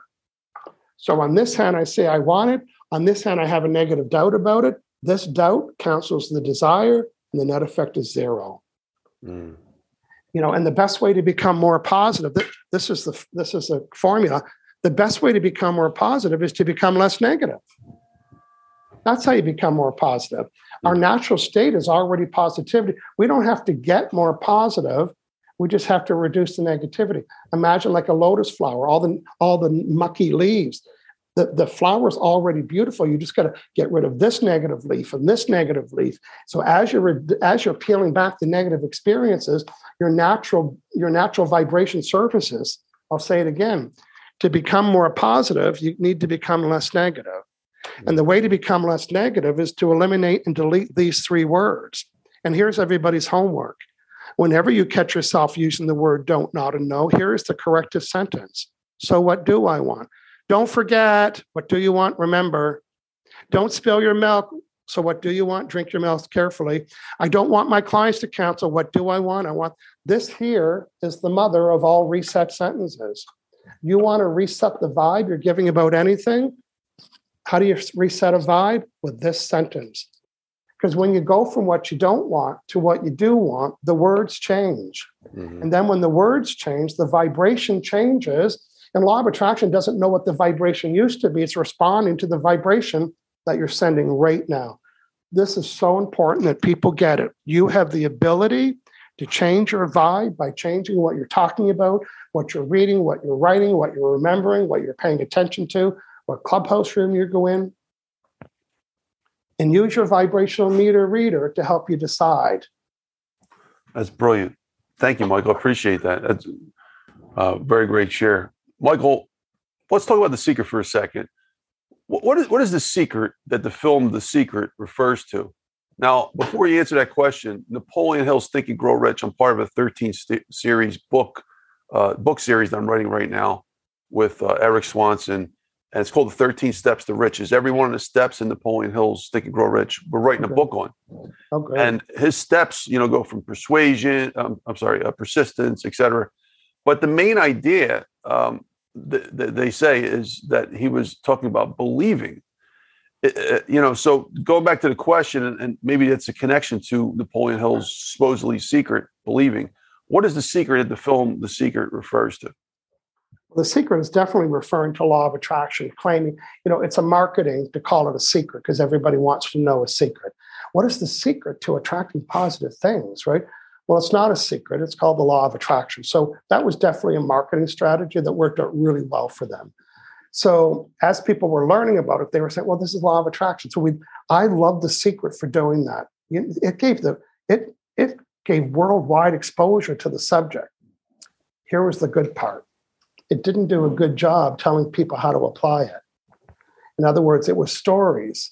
This person attracts this. This person put a check on the ceiling. And they were, sh- it was so well produced. It was believable because people said, wow, that's when people say that's happened to me before, that's buy-in. I don't care what the skeptics think. That's happened to me before. I attracted something within a day. So it was really easy to get people. And people were so pumped up, but they didn't know how to apply it. What do I do now? Meanwhile, Michael Losier's seminar turned into a book, was already published for those years. So people were buying my book as the companion book to The Secret. Matter of fact, after I sold it my, to my publisher in thirty-seven languages, she came back and she said, we have some U S publishers. Meanwhile, I hadn't sold the English rights. I was pretty satisfied at this point selling it, and it was all the foreign rights one. And she said, we've got three people that want to interview you.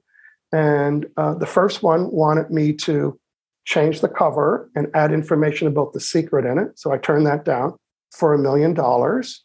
I said no. Wow. And then I had another publisher that wanted me to uh, make it bigger and include reference. Everybody was jumping on The Secret bandwagon. And I turned that offer down. And then I met the third publisher. Well, even before I met them, I told my agent, zero changes, period. Nothing. So I met with the publisher. You know, they they knew I sold a lot of books. They had access that I didn't have, right? They knew I was selling thousands of books a week. And but I did negotiate one change. The original book, Law of Attraction, is in yellow, and the published book, it's in white. How flexible was I? I was so flexible. And the book is twenty years old, and every year they say, do you want to change anything? The only thing I ever changed was this, the mustache picture, Doctor Phil picture. Uh, and then last year, my agent said, you know what? My, my, I'm still getting royalty checks. It's twenty years old, and it's selling really well. And they're they're reprinting it like every three or four months. Sometimes it, you know, uh, you know, Andy Frisella, he has a, a podcast. When he mentions he loves my book too, he's a big alpha dude. So when he talks about my book, I'm selling thousands wow. of books when he talks about my book. So my publishers, one time, people are emailing me saying, "I can't find your book anywhere. It's not on Amazon." So then I called the, my publisher and I said, can you check what's going on? And, and after about a day, they came back and said, they're backlogged. They have like eight hundred orders for your book, and and we're shipping them from the warehouse. So we love we love that kind of news. Wow. Yeah.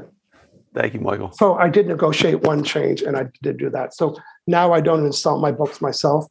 Um, people just buy them on Amazon, or I bring them to seminars too.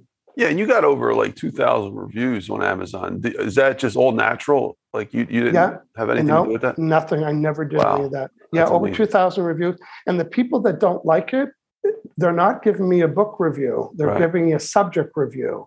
I'll say Law of Attraction is full of you know what. Well, that's not reviewing the book. Right, right. But you know what? I like to see the the, the one stars it, for anything because I'm always thinking, oh, what kind of mood were they yeah, in feedback. when they wrote? Yeah, it's just feedback. And the, and some people said there's too much white space. And other people said, oh, I love the white space. So whatever. Can't please them all. Yeah. All right, next question. Thank you, Michael. To be great, should the mind be stronger than our feelings? Should our mind be stronger than our feelings? Hmm, I don't even know if that's possible. The feelings will always take over. You know, I say I want to do something and the feeling of fear comes up or insecurity, so I don't get it done. I say I want to create something and then I have insecurity or creative blocks. So I think the mind can, has the idea and then the feelings is what stops us or or moves us forward. So So, for example, Michael, like if, you, if you're not feeling good, you don't want to get out of bed, right? Yeah. Your mind is telling you, get out of bed. Come on. Like, I'm not feeling well. Let's get out of bed. We got to do something. But the body's feeling horrible and saying, no, stay in. So you stay in. Yeah. But what, you know, at a certain point, shouldn't the, shouldn't the mind uh, take over the, the feelings and say, look, we got to get out of bed so we can do something. Yeah, it, well, it's a loop. You know, I remember one time I went to Peru, all the way to Peru, a seventeen hour flight. And I was, I got so sick, they had to call um, medical help to come to, te- you know, and I was sweating so bad. And I was on stage in four hours. And, and they said, well, we're just we're not going to be able to do it. And meanwhile, I'm at the hotel, I'm looking across the street and they had the whole side of the building is four keynote speakers, and one of them's me. Wow. My radar, and it took up the whole side of this massive hotel. And I thought, what, Michael's sick? Oh, Michael's sick and can't come. So I just said, so then I had to take over. And so, you know, to me, having a shower changes everything. Shower, fresh haircut, fresh shave. And I get out, and I was a little sweaty, and I said, oh, my God. And I just and I just convinced myself. I got to the event. I was a massive superstar, and I had I had two thousand people repeat after me everything I said for one hour presentation. It was magical.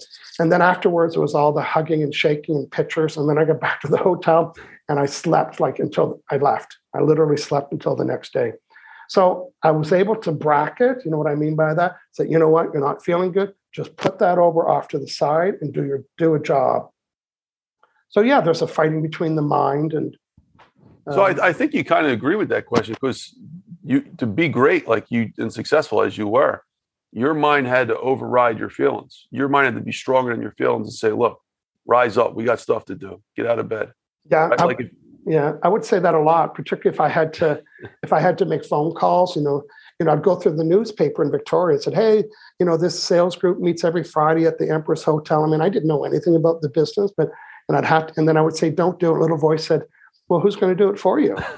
you know, you know, you don't have anybody, just do it. Do, if you feel the fear and do it anyway. And there was a lot of times I was part of mastermind teams, and a mastermind team is good because everybody on that team has more courage for me than I do for, they have more courage for me than I have for myself. So when I said, I remember saying, you know what, I'm going to call three hotels, and I was so nervous, and everybody said, oh, you know what? They're going to love to hear from you. They need your business, right?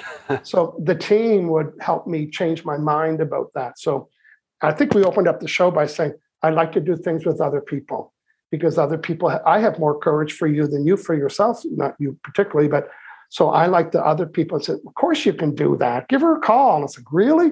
So it's good to have a team member or somebody on your team that's supporting each other. That's why I like the mastermind team model.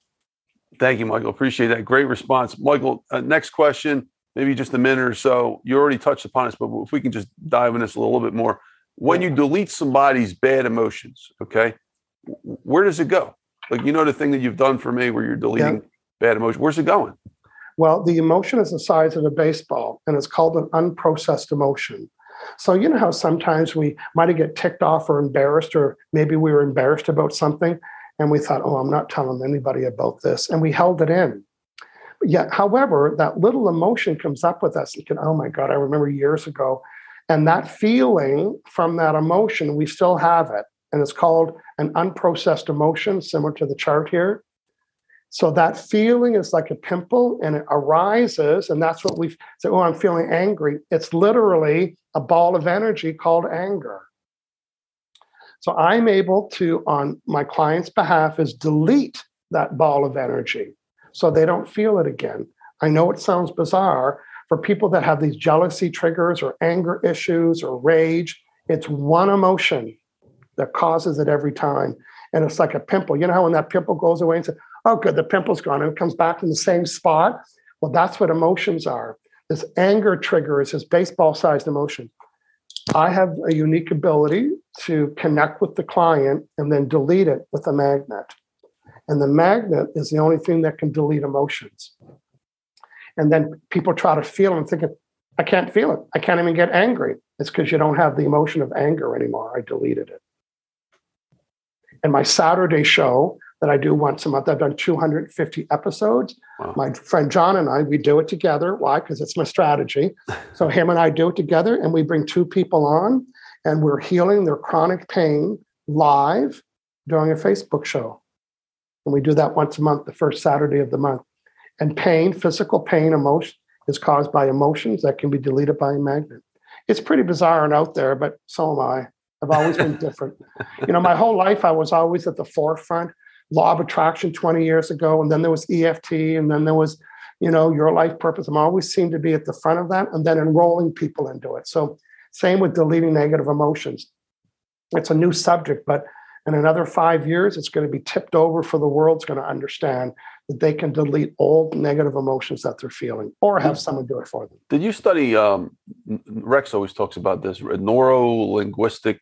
Yes, N L P, it stands for Neuro-Linguistic yeah. Programming. Yeah. yeah, I'm a I'm a practitioner of that, um, N L P practitioner.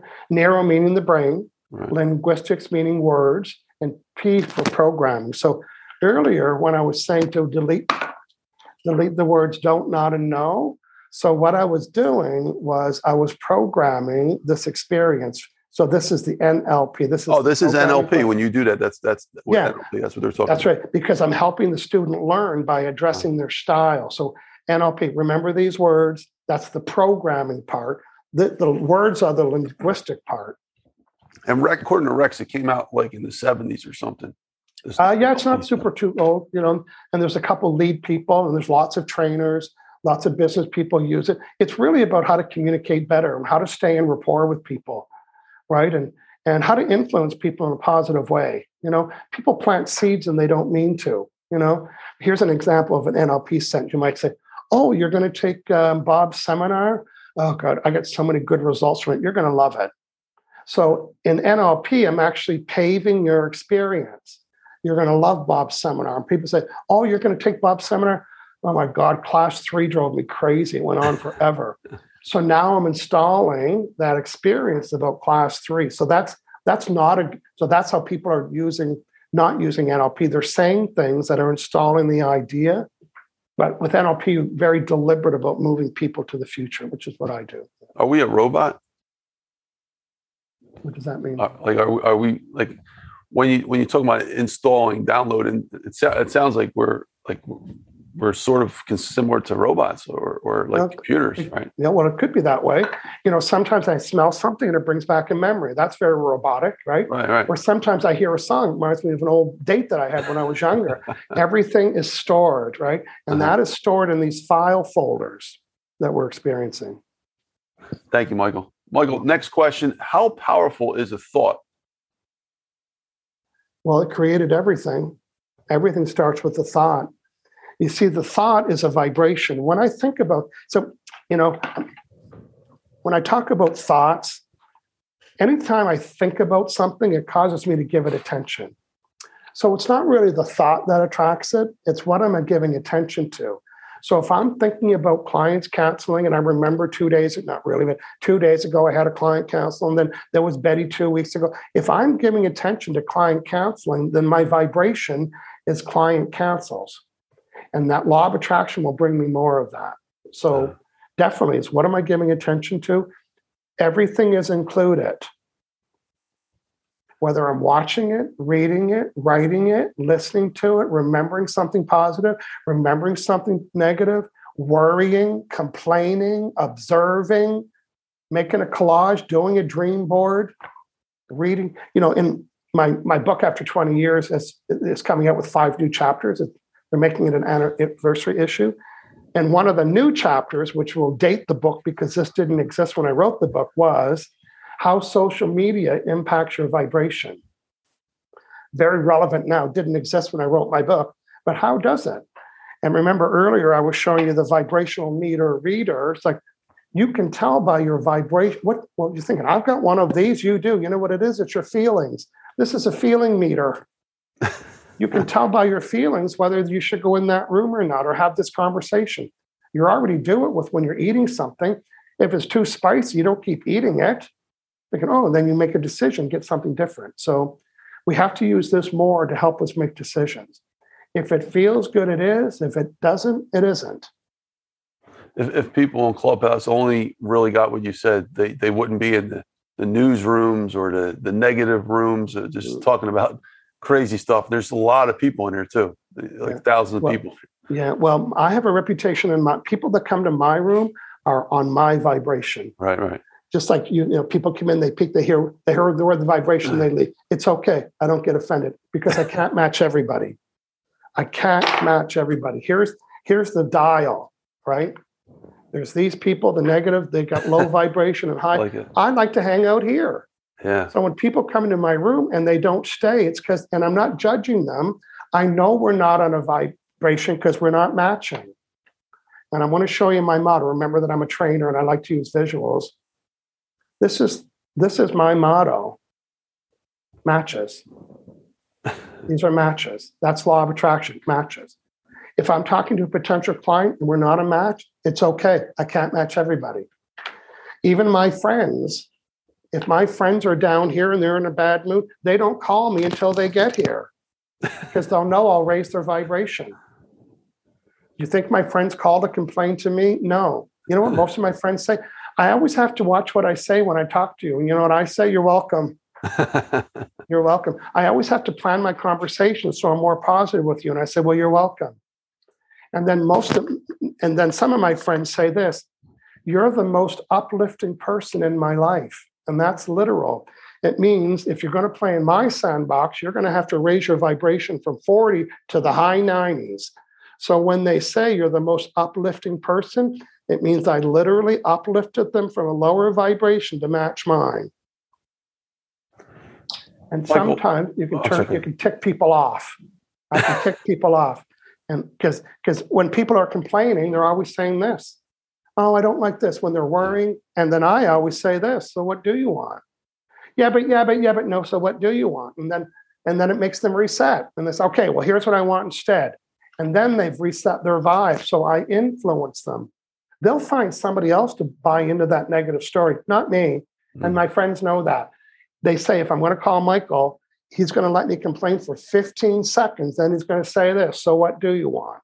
So, so Michael, on that point, like when people do that, what they're actually trying to do is influence you to buy into their negative feelings and make you feel the same way they feel. Misery truly loves company. Oh, yes. I mean, that's, but isn't it, it, it's so accepting that somebody can come into a group and be negative and people would accept it. And then I come in and I'm positive and I'm the weird one. You know, when I was the project manager, I would have a team of five or six people. It only took one person to influence that meeting in a negative way. And it only took one person to influence it. So it was me. You know, I had a sign in my office that said, behind every complaint is a request. And people would tilt their heads. Ooh, they didn't know what that meant. That was before the days of law of attraction. You know, uh, uh, um, it's too hot in here. So what do you want? Uh, can you turn up the heat? This is too slow. So every complaint, this is this will help you reset it. So and even Michael, back when I worked in the government, I was teaching people how to reset their words. I, I, I agree with you one hundred percent. Like w- managing the rooms of Clubhouse, you can s- see this actually happen. As soon as somebody says something negative or like tries to redirect the conversation in, in, yeah. in a negative vibe, it just drops a lot. Yeah. And if they keep going, I mean, you can, you can cut a room in half in like two minutes. So, yeah. Well, you know what? I stink sometimes in my own room. I can sting people. And then I had people email me and say, oh my God, you handled that masterfully. Thank you. Because if it's annoying me, it's annoying other person. some people want to go on with their story too much. And I said, oh, no more story. Yeah, but yeah, but no, no more story. Tell me what you want instead. So I sting a bit, but people love me at the end. Well, most people, some people. Thank you, Michael. Michael, next question. Now, the, the book, Think and Grow Rich, has changed the movement and uh, self-help industry a lot with Napoleon Hill. Can you really think and grow rich, as Napoleon Hill was trying to say, where you basically, you think the, the right things and you can grow rich? Uh, now, one of the things that Don Green, who was interviewed on here, he's the C E O of Napoleon Hill, he said, when they say think and grow rich, the grow rich means action has to happen. That's why it's saying grow rich. There's an action there. Yeah. But can you really think, change your mind to think and then attract? Because there's the law of attraction built in that question, right? Yeah. Well, if I was going to rewrite the way that's presented, it isn't, and I'm and I love the book, so this is my interpretation, right? It's not think and grow rich. It's include the vibration and go rich. Because law of attraction is responding to what you think about that. So if you think, you know, the affirmation, money comes to me easily. Well, that's a positive thought. But what if it doesn't? And the little voice, the real use is, well, money doesn't come. I've been struggling with money. So law of attraction isn't responding to what you're thinking about. It's responding to how you feel about what you're thinking about. So you can think and grow rich if your thoughts are congruent with the feelings, but sometimes they're not. So the job is to include the vibration of being rich. But I don't even use the word rich or money because it has a negative connotation. Most people, just the word money is ain't, ain't, not enough. I don't have any. I'm not worthy. Money, like all that B S. I use the word abundance. So in my programs, I teach people how to become more abundant. And here's the secret to that. Is that abundance is a feeling. Money's not a feeling, although it creates one. So what if, let's do a little hack. What if I was sending the vibration of abundance and law of attraction was eavesdropping and caught me sending the vibration of abundance, and then it would unfold and orchestrate to match the vibration that I was sending about abundance? The only way to become abundant is to send the vibration of it. It's not my rule, it is the law. So if you want to become more abundant, then you need to send the vibration of abundance. And abundance is a feeling. And I can make you feel anything. People say, no, you can't. I can make you feel ticked off right now with your feelings. I can make you feel jealous. I can make you feel angry. I can make you feel embarrassed.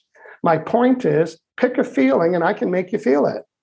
And because abundance is a feeling, I can make you feel it. So for the friends watching today, here is how you can declare your abundantness. And when you declare and notice your abundantness, it causes you to send the vibration of abundance and the only way to attract it. Listening today, you could say, wow, that was like a two-hour masterclass today. Look at the notes I had talking to Michael. I, boy, is this ever abundant? I got a free course. You can put a price on it. You can say, I just got a ninety-nine dollars training from Michael Losier. How abundant am I? And law of attraction doesn't know you're celebrating the free training with you and I. It's responding to how you feel about when you notice that you're you're abundant. Now, how can I how can I build on the abundance vibration? I would say this to people. Uh, okay, in a seminar, raise your hand. How many people somebody bought you coffee in the last two days? Okay, great. Well, you guys were abundant. Did you know that? And most people say, well, I thank them. Don't just thank them. Tell the story and say, wow, am I ever abundant? Doctor Anthony just bought me a coffee and bought me lunch. And while I was having lunch with him, he gave me free advice. I got free advice. I got free coffee and I got free lunch. And he picked me up and drove me there. Am I ever abundant? That's like a four hundred dollars lunch I had with him and I didn't pay a thing. Am I ever abundant? I can't wait to talk about it. The more that I remember about my abundantness, and how do I do that? Everybody pay attention. I have to seek it. With my little magnet. Oh, there's abundance here and here, free lunch and free drive and free advice. Oh, look at me. I got my tenth coffee for free. Oh, I got forty percent off. Oh, I got a free hotel. If you become a seeker of all the things that you can claim to be abundant, every time you seek it, you include it. And the only way to get is, so be deliberate. That's why it's called deliberate attraction. Be deliberate to notice your abundance. And when you're doing that, you include it. Now, it could be because I live on the street and I see people parking They go to put money in the meter, and I see sound and say, hey, you know, they're just, oh my God, I got, they go on and on. Yeah, they got like twenty-five cents on the meter. Law of Attraction doesn't know it's twenty-five cents. Law of Attraction is responding to your enthusiasm about your attraction to find a meter with money on it. So be deliberate and notice things that are abundant. Start a log today. Free coffee, free lunch, a free report, free training, free advice, twenty percent off here. The truth is, a lot of you, including me and you, we're already, that's already happening, but we're not exaggerating it. It's like a muscle. So spend more time to say, wow. And even if you spend a minute, listen, a minute of including your abundantness in your vibration is better than how many minutes? Say it when you know it. Zero. So what if Law of Attraction, while it was eavesdropping on my vibration, caught me sending the vibration of abundantness? It does. Hey, why is Michael sending that? It doesn't know who Michael is. It doesn't know why I'm sending it. It is matching the vibration perfectly. So, Michael, to go back to the original question, you think maybe it could have been worded better by calling it "Feel and Grow Rich"? Feel and grow rich. You could say that, yeah. But, but it's all slice and dice. The thought causes me to have a feeling. Right. Right. And I think that uh, the F word is not as friendly as the T word. Right. Like thinkers, you know, that's, and that's, and I'm going to be general here, but I think that might appeal to a broader audience, particularly men. I'm saying that being judgmental or my own experience. It's important to say feelings. You got to talk about your feelings. You got to get a feeling for it. That's kind of a, that's kind of a myth too. Yeah, so it doesn't matter the words you say. I mean, the feelings is the most important thing. Yeah, Law of Attraction doesn't know what you're thinking or reading or writing. It's responding to how you feel about all those things. All right, thank you, Michael. Appreciate it. Michael, we got uh, a few more temple questions. We figure about thirty seconds each, and then we'll wrap it up. Okay, let's do it. All right, you ready? So here we go. Can one book change the world? thirty seconds. I think, yeah, I think books have done that. Not that I subscribe to it, but the Bible certainly changed the world. Um, other important books changed the world. I've influenced over four million people, and they probably influenced other people. So yeah, influencing is a good word. Thank you, Michael. Next question. What role has networking played in your life? Th- maybe thirty seconds. Networking. Uh, I'm not a good networker. Like when I would go to a trade show to network, I would bring somebody with me so I wasn't by myself because I'm awkward. I'm awkward if I'm not on stage. I'm not a good networker.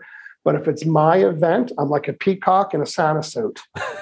But if I'm at somebody else's event or a house party, I'm pretty mousy and I'm quiet. So I'm either on or I'm off. So I'm not a good networker. I am if I'm in a booth at a trade show, then I network. But to approach people, I'm a little shy. But when people, you know, because I bring this to a trade show, it brings a lot of attention, right? So it's easier for me to network if people are coming to me. But as like certain people in your life made major help you to, to to cross bridges, so to speak, to get as successful as you were. Like if you deleted those people, for example, they wouldn't have improved your life. Would you agree with that? Oh, yeah. There's been significant people. Uh, some of these people are, uh, you know, I have a hypnotherapist friend. I have, you know, I, I have friends that use tech, you know, I've used techniques that I just couldn't find other resources, mostly to change my mind about stuff or get rid of my doubt about stuff. That's usually what stops us from moving forward is insecurity and doubt. So I would work on those kind of things. Thank you, Michael. Next question. Uh, uh, is mentoring important? And who are some of your mentors? Maybe thirty seconds. Okay. Yeah. Mentoring is important. I'm a mentor to a lot of people. And uh, sometimes it's just being available to answer questions. Mentors are important because they have more courage for us than we do for themselves. Yeah. Thank, thank you, Michael. Michael, next question will be important to ask on this uh, podcast. What are your favorite financial books, if any? Now, I include investing, money, wealth, business, if any. Uh, I don't have any. Here. Yeah, I have. I have ten books in my house. Three of them are mine. So okay. seven or I don't even have a bookshelf in my house. Thank you, Michael. All right, Michael, uh, do we need money to survive? Maybe twenty seconds. Yeah, for sure. I think we need money to survive. You know, it helps create freedom. And uh, yeah, I love money. I think it's important. And I earn it and I deserve it. And it's important for me to be able to do the things that I want. So, yeah, money's an exchange of energy. And it's a reflection. You know, can I raise my price? Can I ask for this? So there's a lot of emotions around money. Next question, Michael, is finance necessary for everyone? I'm talking about the subject of finance. Uh, oh, yes, I think for sure. You know, you know, I, I was I wasn't a business person. I worked for the government, so I had a fixed income, and and then when I started working on my own, I was thinking, oh my God, I just made a thousand dollars. So that was all. Never had money, and and you know, I grew up with parents that had this. My dad had the same job for forty years, and my mother had she was had a little hairdresser studio at the back of her house. You know, so I never heard my parents talk about money ever in my entire life. We never heard a money conversation because my mom had her own, and my dad was, you know, traditional hardworking dad. Come home, and his money looked after. So my mother wanted something, so they never thought about money, never talked about it, and so I didn't understand about money too much. So when I had a lot of it, it was like, wow. I mean, I just don't have to work paid. So it was all brand new to me. You know, then I invested in properties, and you know, I, I wish I had done it earlier and sooner. And of course, it'd be nice if people taught this in school. You know. Thank you, Michael. Three more questions left. Uh, how important is having a purpose in business uh, relating to your third book? And what is your purpose, if you can say it in like one or two sentences? Well, it's pretty easy. I'm going to show you a target. Remember, in all three of my books, I have a signature presentation. That's the target right there. The target is to feel good. The target is joy. And the real question is, well, what brings me joy? What does make me feel good? And the outside circles is, well, you've got to create things to make you feel good. And the real question is, well, I don't know what makes you feel good. So the outside says, identify your fulfillment needs. So earlier I told you what fulfills me. And then when I know what fulfills me, I create strategies to get them met. So when you said, Michael, would you like to do this and this and this? I went to my list and said, yes, yes, yes. So I create things to get them met. And when they're not met, everybody knows this. We say we're bored. I'm so bored. And what we're really saying is I'm not fulfilled. So be selfish enough to create strategies to get your own needs met. So what, what would your purpose be, if you can say it in one sentence? Well, my purpose is to feel good, but my strategies are to feel, you know, to influence people, freedom, and, you know, intimate conversations, attentions, attentiveness. So all of those wrap. I know it's a different concept, right? The whole notion that that's our purpose, because people say, well, no, my purpose is to be a singer or a dancer or to be an actor or to be an author. I said, no, that's not your purpose. That's your strategy to get your needs met. What is the real need that gets met behind? So our life purpose, in my opinion, isn't the job. It's what feelings get met. People say, oh, no, my job's to be a singer. And I say, well, what? How do you feel when you sing? I said, oh, my God, I have so much freedom. And I'm in. So then they tell me how they feel when they're singing. So that's why you like to sing. So it's a little bit of, um, what's the word I'm looking for? A little bit of, um, uh, when uh, oh, I almost had it, uh, a shift. What's the word I'm looking for? Um, oh, I can't think of it right now. Um, like a mind shift. To it's say, a different paradigm. A paradigm. That's the word I'm looking for. The paradigm shift is your purpose is to feel good. And the real question is, well, what makes me feel good? And then when I uncover that, I'll do more of it. So having a por- uh, purpose is important, you're saying, for sure. Oh, yeah. It's a, it's okay. Focus. It's target. Even, you know, the friends that I work with, that, you know, they would say they're depressed or they're, in most cases, well, not all cases, it's because they don't have a goal. They don't have a plan. And all through COVID, everybody was having these emotions because they didn't have a plan. They didn't plan anything for the future. They didn't look forward to anything. So you got to have a plan. You got to have a goal. And it keeps changing. You know, you got to be, you got to adjust and say at one time, at one time, my goal was to do, have two clients. Well, I got that. Now my goal is different. So the goal keeps growing and changing. Thank you, Michael. You're doing brilliant. Two more questions, Life. What would you, what would you like to do in the next ten years or so? Why? Okay. I'd, I'd like to be feeling as good as or better than I do now. And I, it doesn't matter to me how it unfolds, right? As long as it's delivered that way. Honestly, when I turned sixty, I thought I was, I thought, I thought, you know what, it's time to wind down. You know, I had a great life. I traveled the world. You know, I can just sit home and do that. And I, then I submit it. I don't want to travel anymore. It's a big deal. COVID, all that stuff is, and I'm not going to travel. And then I got on Clubhouse about a year ago.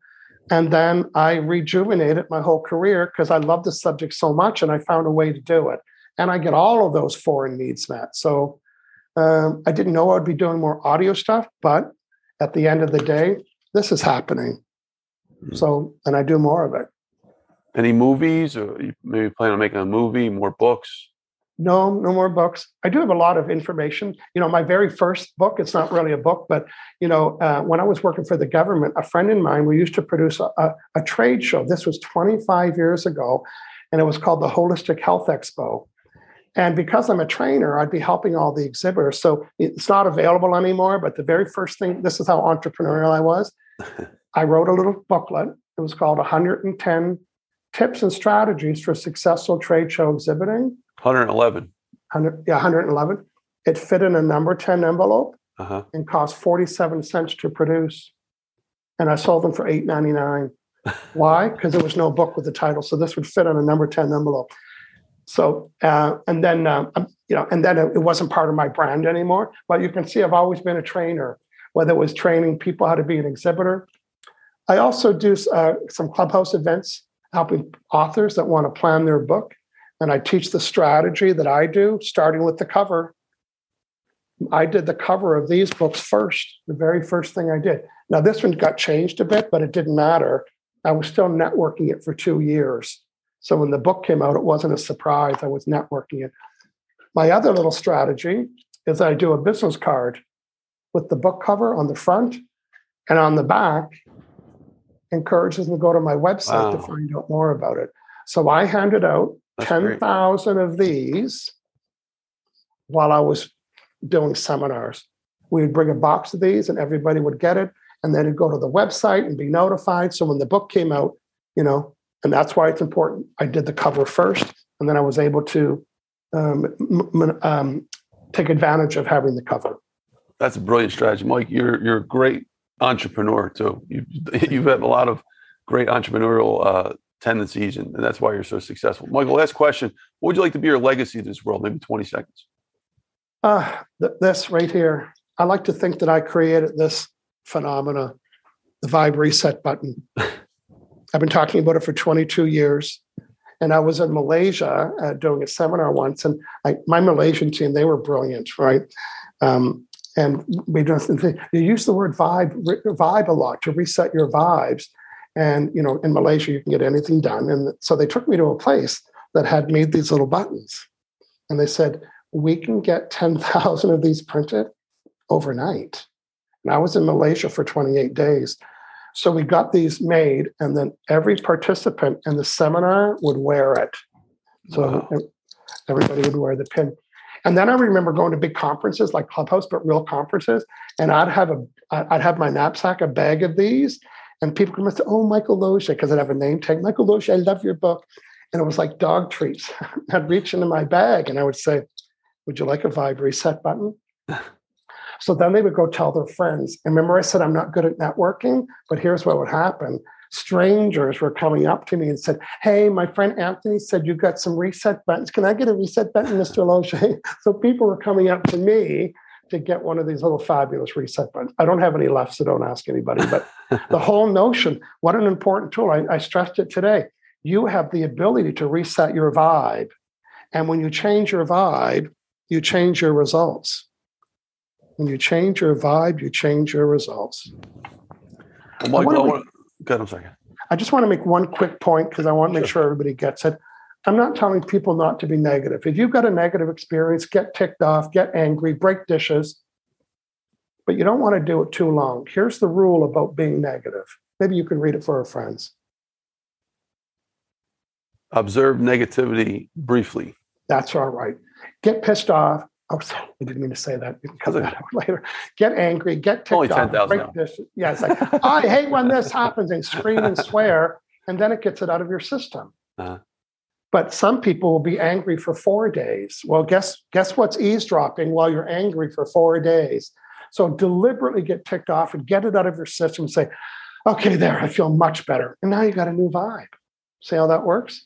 So, Michael, I'm glad you brought that up because um, I actually forgot to ask you that question. That that is a beautiful point. Like we all get angry, we can't, yeah, and we can't delete the words "no" from our language. Like no. we have, we have a use for the words "no." Like if you yeah. ask me a question, the answer is no. Like the answer is not yes. It's it's no. I have to That's say right. no, right? So we yeah. can't delete that. We can't delete our negativity. That's right. Uh, but when we're talking about our goals and dreams and desires, then uh-huh. we don't want to say no. But I can say don't touch. That's not what I mean. When I say, yeah. oh, I don't want clients that are rude or don't want clients that don't have, that's different. But you're right. You, there's times to say don't, not a no. Your voice will still say, here, oh, I'm not supposed to use that. But in the right context, it's okay. Don't yeah, I heard, like, for example, I heard you correcting yourself in a conversation we had last this weekend, and you said the word no, and you're like, no, wait, I shouldn't say that. So, I mean, like, on a small, small scale, like little moments, you're going to say it. It's going to happen. It's part of the language, but you're That's saying right. in the big context.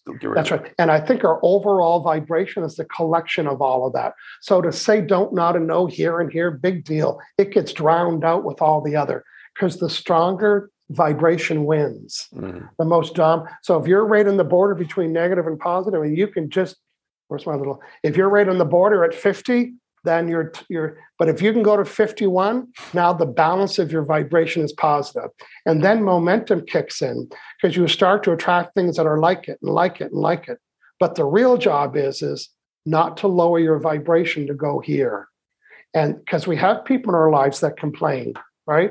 They pr- try to bring us down. But now you've got a new way to help them. The next time somebody in your life says what they don't want, you can simply say, so what would you like instead? And now you're protecting your vibration by not buying into the negative conversation, and you're influencing them by making them talk about what they want, which causes them to include the vibration of it, which is way better than what they were including. Aren't, aren't there tests for this, Michael, where like you can put, I think something about water, like you can say a word and, and produce a feeling, and the water actually changes a different color if you said the opposite and looked at and said it to the water. It, it yes. changes a different color. Is I, that true? Yeah, I, I think that's a Chinese uh, author that's written, um, I don't know how to say his name properly, Emoto or something like that, where he does study around energy and words. That's pretty Or I've seen it done with plants and stuff. So I know how it makes me feel. So, and I'm pretty sensitive. It's like, oh, I don't like the sound of that, or I don't like how that feels. And particularly with Clubhouse, I don't know why I keep going back to that, because, well, first, I can't believe that a room could have three hundred people in it, and they're all arguing. Like, I don't understand the satisfaction. You of and that. me both. I don't get it. It's like, and they're all talking. Like, I went in once because I thought, what? I thought, well, maybe it's just one person. There was like forty people screaming over each other. And, and why are they not leaving? Like, so I didn't have to have that experience again, but my vibrational meter reader tells me which rooms to go into. I can tell by how I feel. Thank you, Michael. Michael, I'd like to conclude. I want to thank you so much for being here. It was an honor to have you here. Very, very informational. I can't wait to have you on Clubhouse, folks. Um, we just set a date. Uh, tentatively so far, it, it should be October fourteenth, twenty twenty-two, in case you're listening to this twenty thousand years in the future. Uh, it's uh, October fourteenth between seven and nine p.m. Eastern time. Michael will be in the Finance Club as a main guest speaker. The room will go for about six hours. From about six, six thirty roughly to midnight, but Michael will be speaking about two hours, seven to nine p.m. Eastern time, so definitely check it out. Michael, before we conclude, any last comments, thoughts, anything else you want to show us? Uh, the floor is yours, Michael. Okay, well, thank you. Well, I would like I would like to people to hear the word accountability. And I know that's an ugly word for some people, but when you can be accountable for everything that you're attracting, that is, to me, that is, you've landed. So if you're taking notes, the word accountability equals my ability to account for. So if I'm attracting something positive, like a parking space or a gig or money or Doctor Anthony, when I'm attracting something positive, I can account for that. I'll tell you, this parking space is here because of me. This good contract is here because of me. This opportunity. So when it's something positive, I can account for why I attracted it. I'll tell you so. These things are here because of my vibe. But when it's something negative, what do we say? Well, why am I attracting this? Why is this happening to me? We should be able to say the same thing. This thing that's big and ugly, this is here because of me. You don't have to like it, but you need to own it. And that's what accountability is. When you can say, ooh, this sure is ugly. I wonder what vibe I was sending that caused me to attract that. You don't have to like it, but you need to own it, because we can we can brag about it when it's something positive. So that's the new motto. To summarize everything you heard me say is in the five words. I get what I vibrate, period. Whether you like it or not, or whether it was helpful or not, you get what you vibrate. Thank you, Michael. Michael, where can they find out more information about your your uh, your website, maybe your social media as well? We know you're on Clubhouse. Yeah. Yeah, you know, if, if people are enjoying these buttons, these are downloadable. They're just photos, right? And then I upload them to the photo lab. You can go to michael losier dot com forward slash buttons. That's michaellosier.com forward slash buttons. There's ten of them in total. They print off nicely. I put mine on a little cardboard because I touch them one hundred times a week. But what a great reminder to have that in your fridge or on your fridge or on your bulletin boards. Oh, good, reminding me. And then the reminder of this, of all the uh, quotes. So check those out. Oh, you're on mute there. Oh, sorry about that. Uh, what's your website again, Michael? Uh, it is law of attraction book dot com. So law of attraction book dot com. Okay. And are you on Instagram, all that stuff too? Yeah, I'm easy to find. Just on Instagram. I'm not on Twitter. You know what? Because Twitter was too negative. And then I would get annoyed when I went to Twitter to see other stuff. And I thought, I got to protect my vibration. So I deleted Twitter, and now I don't have that little negative things of Twitter. Wow. So I'm on Instagram and Clubhouse and Facebook, but mostly Clubhouse and Instagram. Thank you, Michael. So, folks, we're going to conclude here. Doctor Anthony Kennedy the fourth here. You've been watching the Doctor Finance Live podcast uh, with Michael Losier as our guest speaker today. So thank you, Michael. Appreciate that.